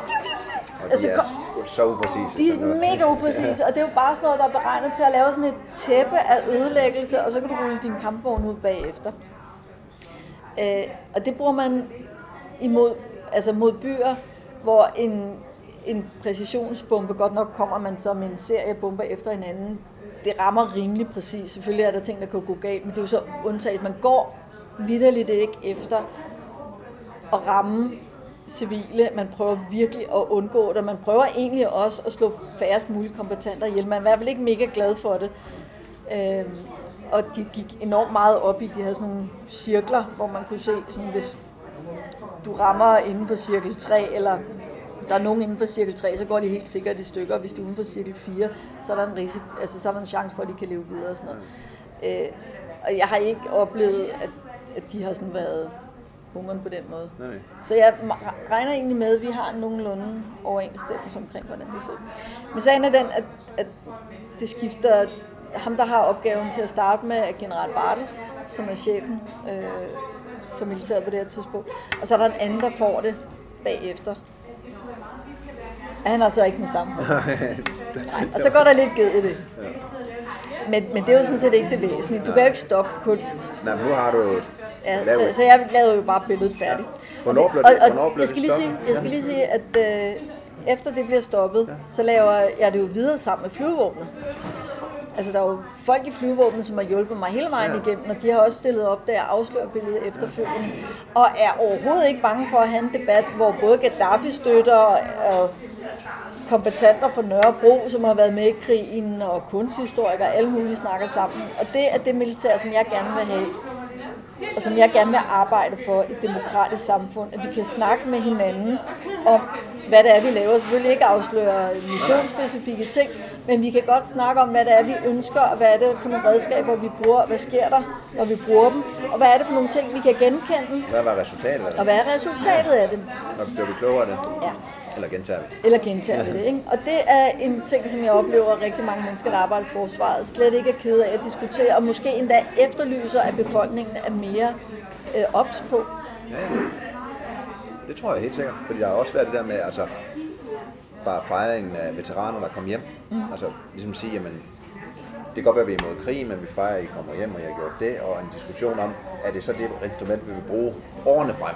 Ja. Det er jo ikke soldaterne, men altså politisk. Var Ja. det rigtigt? Var det forkert? Mm. Irakkrig, Afghanistan, fik vi det resultat, vi vil ud af i forhold til midler, Ja. i forhold til Og dræbte? blev missionerne bakket op Ja, til og det er jo ikke en kritik politisk? af forsvaret. Det er jo ikke en kritik, at det er bare, at man bliver klogere. Altså, forsvaret debat. er et redskab. Ja, ja. Og, man- Og det kan jo fungere mere eller mindre perfekt. Ja, Ikke? og det er så trist, hvis man ikke vil diskutere det. Mm. Eller sige, hvad var det rigtige billede af det? Eller, Så øh, jeg har jo også lavet et projekt, hvor jeg afbilder politikere med krigens sår Ja. sat på. jeg har set billederne. Ja. Det var ikke alle sammen, der var så glade.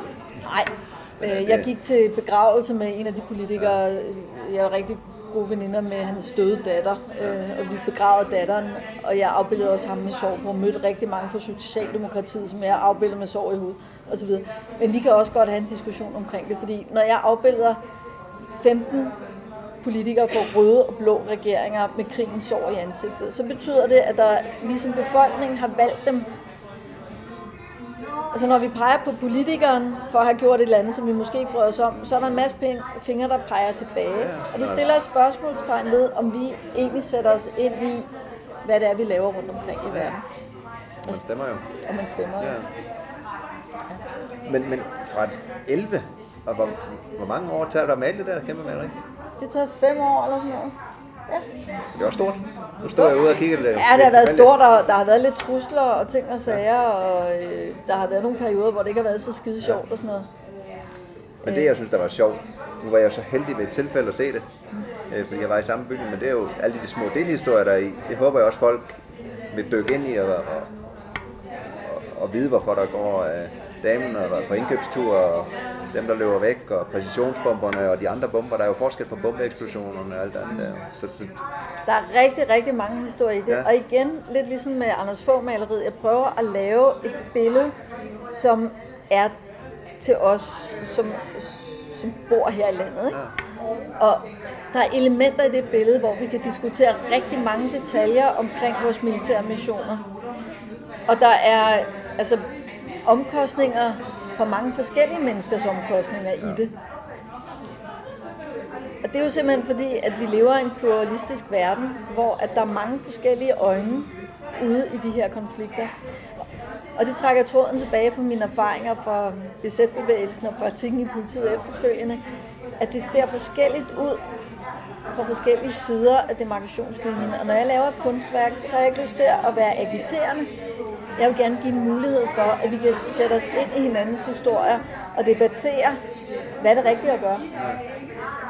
Og det skulle vi gerne kunne blive ved med at gøre i rigtig mange år fremover. lavede de så et andet øh, bataljonmaleri? Ja, det gjorde de. Okay. De lavede rigtig, rigtig flot billede, som er luftkrigen. Ja, okay. Og det er skidesmukt, altså. Det er dit også. Ja, det gik også. Og det, det er jo stadigvæk kørende, kan man sige. Det er jo udstillinger, det er jo egentlig det, det handler meget for dig om nu, vel? Ja, og så har jeg et super sjovt øh, flyveprojekt i gang i Fredericia, hvor jeg er tilbage. Jeg kan huske, at jeg startede med at sige, at jeg kunne flyve selv. Ja. Så nu er jeg i gang med at arbejde med borgerne i Fredericia Ja. om at bruge den kapacitet, vi har i hjernen. Så. Er det det, der hedder farlig fin flyvning? Farlig fin flyvning. Yes. Jeg skal nok linke til hjemmesiden. Ja. Øh, men det handler simpelthen om, at din computerkraft i hjernen er helt enorm. Du kan lave de vildeste billeder inde i hovedet. Og hvis du bruger den kapacitet, du har i hjernen, så er der også en mulighed for, at du kan udvikle drømme og visioner, som der kan være med til at føre os andre steder hen.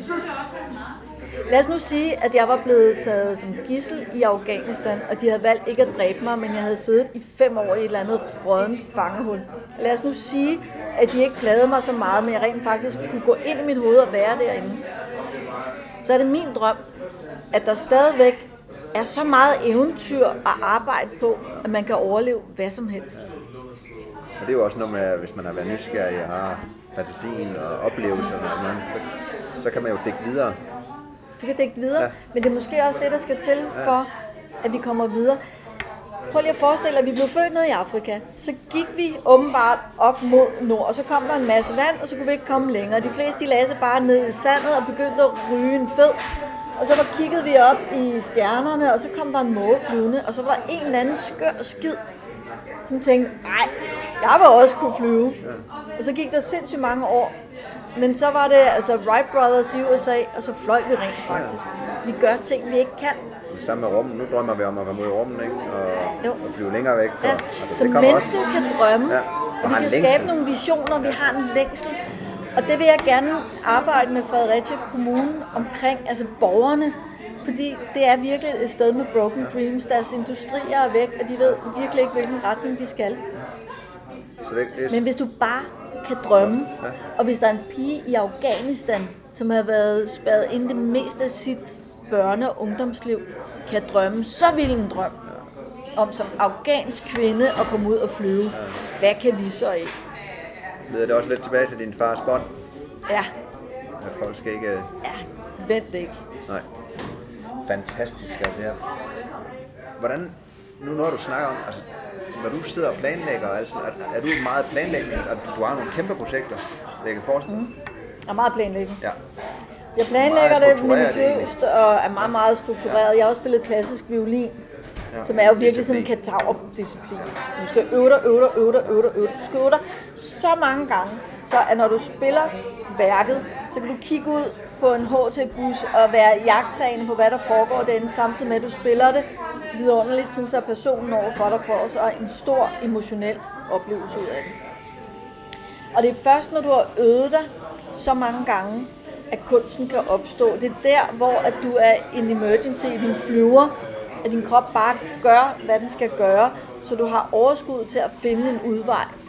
Det elsker jeg, du siger, fordi at, øh, jeg synes, mange negligerer planlægning. Fordi planlægning, som vi snakker om tidligere også, hvis du har tænkt igennem, hvad der kan gå galt, så kan du sætte dig fri. Ja, og, det, og det bliver sikkert anderledes, end du havde tænkt det, ja. men du har tænkt muligheder og udveje. Altid anderledes. Ja. Men din hjerne, den har det jo med, altså hvis du ikke træner din hjerne, altså det er også derfor, jeg, skal, jeg arbejder med skolebørn i Fredericia, fordi hjernen er en muskel, der skal trænes. Og hvis du ikke træner den, så bliver den male, ligesom din krop. Og vores tanker har det med at gå de samme spor ned igennem men hjernen er så meget større end det, man normalt bruger, så du skal tvinge din hjerne til at gå nye veje hele tiden, tænke nye ruter. Ja. Nu ser man også, hvad man drømmer om at blive, ikke? Mm. Man vil være iværksætter, eller man selvstændig, eller man altså... Jeg bare se, hvor, altså, hvor opfindsom jeg er. Min mor er kunstner, jeg er kunstner. ja, ja. Nu, nu kan jeg fornemme, at du har været meget, meget inspireret af de her flyver og kvinder og alt muligt andet. Og, men, men er det sådan, du, du går hele tiden og søger ny inspiration og blandt folk, eller læser du gamle bøger, eller er det bare, hvad du falder over og læser videre? Jeg falder over ting, og jeg læser også ting, og så graver jeg videre ind i noget, og går tilbage i noget andet og sådan noget. Altså jeg tror, vi intuitivt har en eller anden type af rød tråd, som leder os. Og så finder vi nogle ting, som vi hægter på. Og det kan vi gøre i perioder mere eller mindre bevidst. Nogle af tingene kommer ubevidst, men de kommer ikke tilfældigt, fordi vi har alle sammen lagt, vi vælger jo også at lægge nogle ting i rygsækken. Og så kan det plinge ud. Og de ting, som lykkes, altså der, hvor du rent faktisk begynder at, at handle på din drøm, det er jo, når rigtig mange parametre står rigtigt. Og så er det simpelthen, fordi du har lagt alle de der ting i din rygsæk, og møder de rette omstændigheder, så kan du springe ud i det. Så det er en type, altså det er jo et samspil mellem noget kaos og noget meget, meget struktureret. Har du idoler? Blandt? Jeg har masser af idoler. Øh, Anne Nokkel, som er den her pilotkvinde, som også blev kunstner. Øh, hun er sprøjteflyver. Øh, hun er et af mine idoler. Ikke? Det var hende, som tvang mig til at blive det selv. Hvad med bare at tænke, det gør det. Og så min mor. Ja, og det kan jeg jo næsten Ja. her. Øh, men måske også øh, ja, min far og alle de der, øh, som, som siger, at du har også noget pligt og lægekaldet, og altså man har nogle forpligtelser som mennesker, du har nogle evner, du bliver sat i verden med, så brug dem ordentligt. Øh, Ja, fantastisk ord. Emilia Earhart, øh, før hun faldt ned. Ja. Jamen det, det er herligt at høre, der er sådan en god brød. Hvad når du rejser rundt derude, øh, kaster dig op i en flyvemaskine, eller noget, har, har du sådan noget, du aldrig rejser uden, der altid ligger i tasken, eller? Rejser ikke uden et kort Nej. og et kompas. Så er jeg sådan lidt doven, så jeg skal have sådan noget strygestål med. Du har sådan en overlevelsespakke nærmest. Jeg er altid over... Ja, Overlevelses- amuletter, eller tror du på noget lykketing, eller? Det tror jeg ikke på, men jeg har altid en eller anden mønt med, eller noget for nogen. Ja. Men jeg, jeg har egentlig ikke rigtig ikke tænkt over det? Nej, men jeg har altid en eller anden ting med, jeg har fået med. Hvad, er, er, er, er, du meget sådan elektronisk, eller sådan? Har du masser af kamera og video med hver gang, når du skal lave det der? Ja, og jeg vil helst kunne kalde nogle satellitter ind og få drejet en satellit, så jeg lige kan få et look. Og, altså jeg, jeg bruger, altså jeg bruger alt, hvad jeg kan. Og når det slukker, så kan jeg bruge en blyant. Ja. Men jeg er sådan en, et gammelt kompas. Ja. Altså, og når jeg flyver ud, øh, altså jeg havde GPS med til Afghanistan, det stod altid af, Ja. når jeg skulle bruge den og sådan noget. Er jo en 15 cm kort. Ja, så, så, så jeg er sådan, øh, jeg er lidt gammel. Jeg, er- jeg, jeg er sådan meget analog også. Ja. Men det er lidt det samme. Jeg elsker ny teknologi, men jeg skal også kunne bruge den. Ja, og jeg er sådan en, sådan, jeg vil vildt gerne have den nyeste et eller andet, Ja. ja. og altså nu, øh, du har sådan en lækker dunjakke på, og sådan, jeg er super interesseret i ny teknologi, ja. altså jeg venter bare på det der tøj, man kan tage på, og så regulerer det din varme, og du behøver sikkert vaske det, og øh, så har du også en, en, en, en kjole med, som du bare lige ryster ud, og tjing, og jeg vil gerne have sådan nogle højhælede sko, hvor du kan slå hælen ud, og så når du har brug for at løbe, så slår du hælen ind, eller også er den sådan en fjeder, så du kan lave sådan nogle pium, pium. Jeg synes, der mangler sådan noget øh, superwoman. Øh, altså, det begynder at komme, men sådan noget sejt, øh, feminint, øh, op ad gletsjeren tøj. Dejligt at høre, for jeg er også sådan, jeg tænker, jamen, hvis der er opfundet noget nyt moderne, jamen, skal man bruge det jo. Ja. Altså, Altså, jeg er simpelthen så glad for, at der er kommet så mange fædre, som gør, tror jeg, at der bliver udviklet løbevogne og små lækre Ja. ting til, til børn, så man kan få dem med ud og sådan noget. jo, det giver, det giver noget frihed. Mm. Har du noget skjult tricks, når du rejser rundt og lander på en øh, lufthavn og sådan noget der, for at møde folk, eller få dem åbnet op, eller udover at du klæder dig ind i drømmen og, og, og skaber drømmen? eller Jeg, jeg skaber drømmen i møde, men jeg er altid parat til at dele mit legetøj. Mm. Jeg tror på at dele sit legetøj. Og så se det som legetøj. Ja. Så jeg tror meget på den der... Jeg tror ikke på den der med, at den, der har flest legetøj, når vi dør, vinder. Men jeg tror på, at hvis vi har mest legetøj, vi kan dele, så vinder vi alle sammen. Ja. Vi har brugt det. Vi har brugt det, og det skal være slidt. Det skal ikke være stå på udstilling. Nej, det, det må godt gå i stykker, og Ja. det, man kan reparere det meste. Nu må man prøve at skaffe noget nyt. Det kan man også prøve. Men jeg har det sådan, man skal bruge ting. Så, så mit, mit trick, det er at have noget legetøj med. Altså noget, vi kan lege med. Fordi der er, altså selv i sådan nogle rimelig spidse situationer, så er der altså plads til leg. Altså ude, ude på fronten der i Libyen der, i, der var man kunne lave masser af lege og sådan noget. Altså, Men, men jeg oplever også jo, jo mere alvorligt det bliver, jo mere skal humoren også være der. det er meget, meget vigtigt. Så jeg føler også, altså, næsten jo værre man kommer ud, jo hårdere det er, jo mere, Jo mere skal vi grine. humor er der. Ja, jo mere Ja. griner vi. Ja. Altså. Så der er også noget fordi ellers så, Ja. så er det bare helt absurd. Ikke? Ja. Jamen, det, Jo, og sådan, jo, jeg har et trick. Du kan finde din far det værste røvhul. Han er derinde. Du skal bare tro på det. Altså, nu var min far en sød far. Ja. Altså, så når jeg møder en eller anden, som er virkelig aggressiv og ubehagelig, så tænker jeg, okay, det er bare min far, der er mega presset. Ja. Så jeg, jeg ved, han er derinde. Jeg skal bare lokke det frem. Så, altså, øhm, og dem, der siger allermest nej, det er dem, der har allermest kendskab til, hvordan du kan komme igennem. Ja. Så bliv ved med at prøve at arbejde Ja, fordi det er dem, der ser forhindringen. Ja. Det er dem, der kender deres system og ved, hvad kapaciteten af systemet er. De kender også vejen i det. De kender vejen Ja. i det. Så den værste stokklods kan være din, din bedste hjælper, altså. Fantastisk. Ja. Og så vand. Har, Be har, du, water. mm, har du noget, vi ikke har været inde på, som du sidder og brænder? Jeg skal nok linke til alle dine hjemmesider og projekter, så folk kan Ja. finde rundt i dem. Jeg synes, vi har godt rundt. Jeg synes sgu, det er vigtigt at, at, finde den der nysgerrige unge i sig selv Ja. altid. Det er man ikke så gammel, tror jeg. Altså, det er ikke, ikke at man dør, men altså, man det dør kan også ikke godt være, gammel. man dør. Det kan også godt Ja. være, men så gør det måske ikke så Men meget. så gør man det uden at fortryde, og man, Ja. Man kan bevare ungdommen i sig selv, hvis man er nysgerrig. Ja, og så tror jeg, det er rigtig, rigtig vigtigt, at øh, man gør det, der skal gøres. Fortæller du så også historier til dine børn? Ja, Det er godt at høre. Og vi er også ude, men vi er også ude at gøre det selv. Ja. Fordi det skal ikke bare være historier. Nej, det skal De skal godt. lave deres egne. Ja, ja. Vi, vi bygger vores historier sammen. ja. Have det i hænderne. Ja. Man skal opleve det. Har du en anden gæst, øh, du foreslår, at tage en snak med? Jeg synes, vi skal smide den tilbage og sige Ida til. Ja. Det vil jeg selv sætte stor pris på. Ja. Ja, Motorcykel, bil og Ja. meget mere. ja. Jamen, øh, Og anden generation eventyr. For det er altid, altså jeg står jo det med, jeg har en masse unger, og nogle af dem er virkelig outdoor, og nogle af dem er ikke. Hvordan får man børnene med, og kan man det? Og kan du overhovedet give den der eventyrlyst videre? Er? Eller bakker de bare på den? ja, ikke? Der var i går det. Ja. Eller er det en forpligtelse, eller hvad det Ja. føles det? Skal man leve op til Åh, noget? klokken et. Ja. Shit. Nå. Men her vil jeg i hvert fald sige tusind tak, Ej, for at du var med. Og så øh, til jer, der lyttede med. Tak for, at I lyttede til øh, podcast igen. Gå ind og giv det nogle stjerner eller en anmeldelse, og skriv, hvad I kan lide. Og giv øh, Simone en thumbs up. Så tusind tak for den her gang.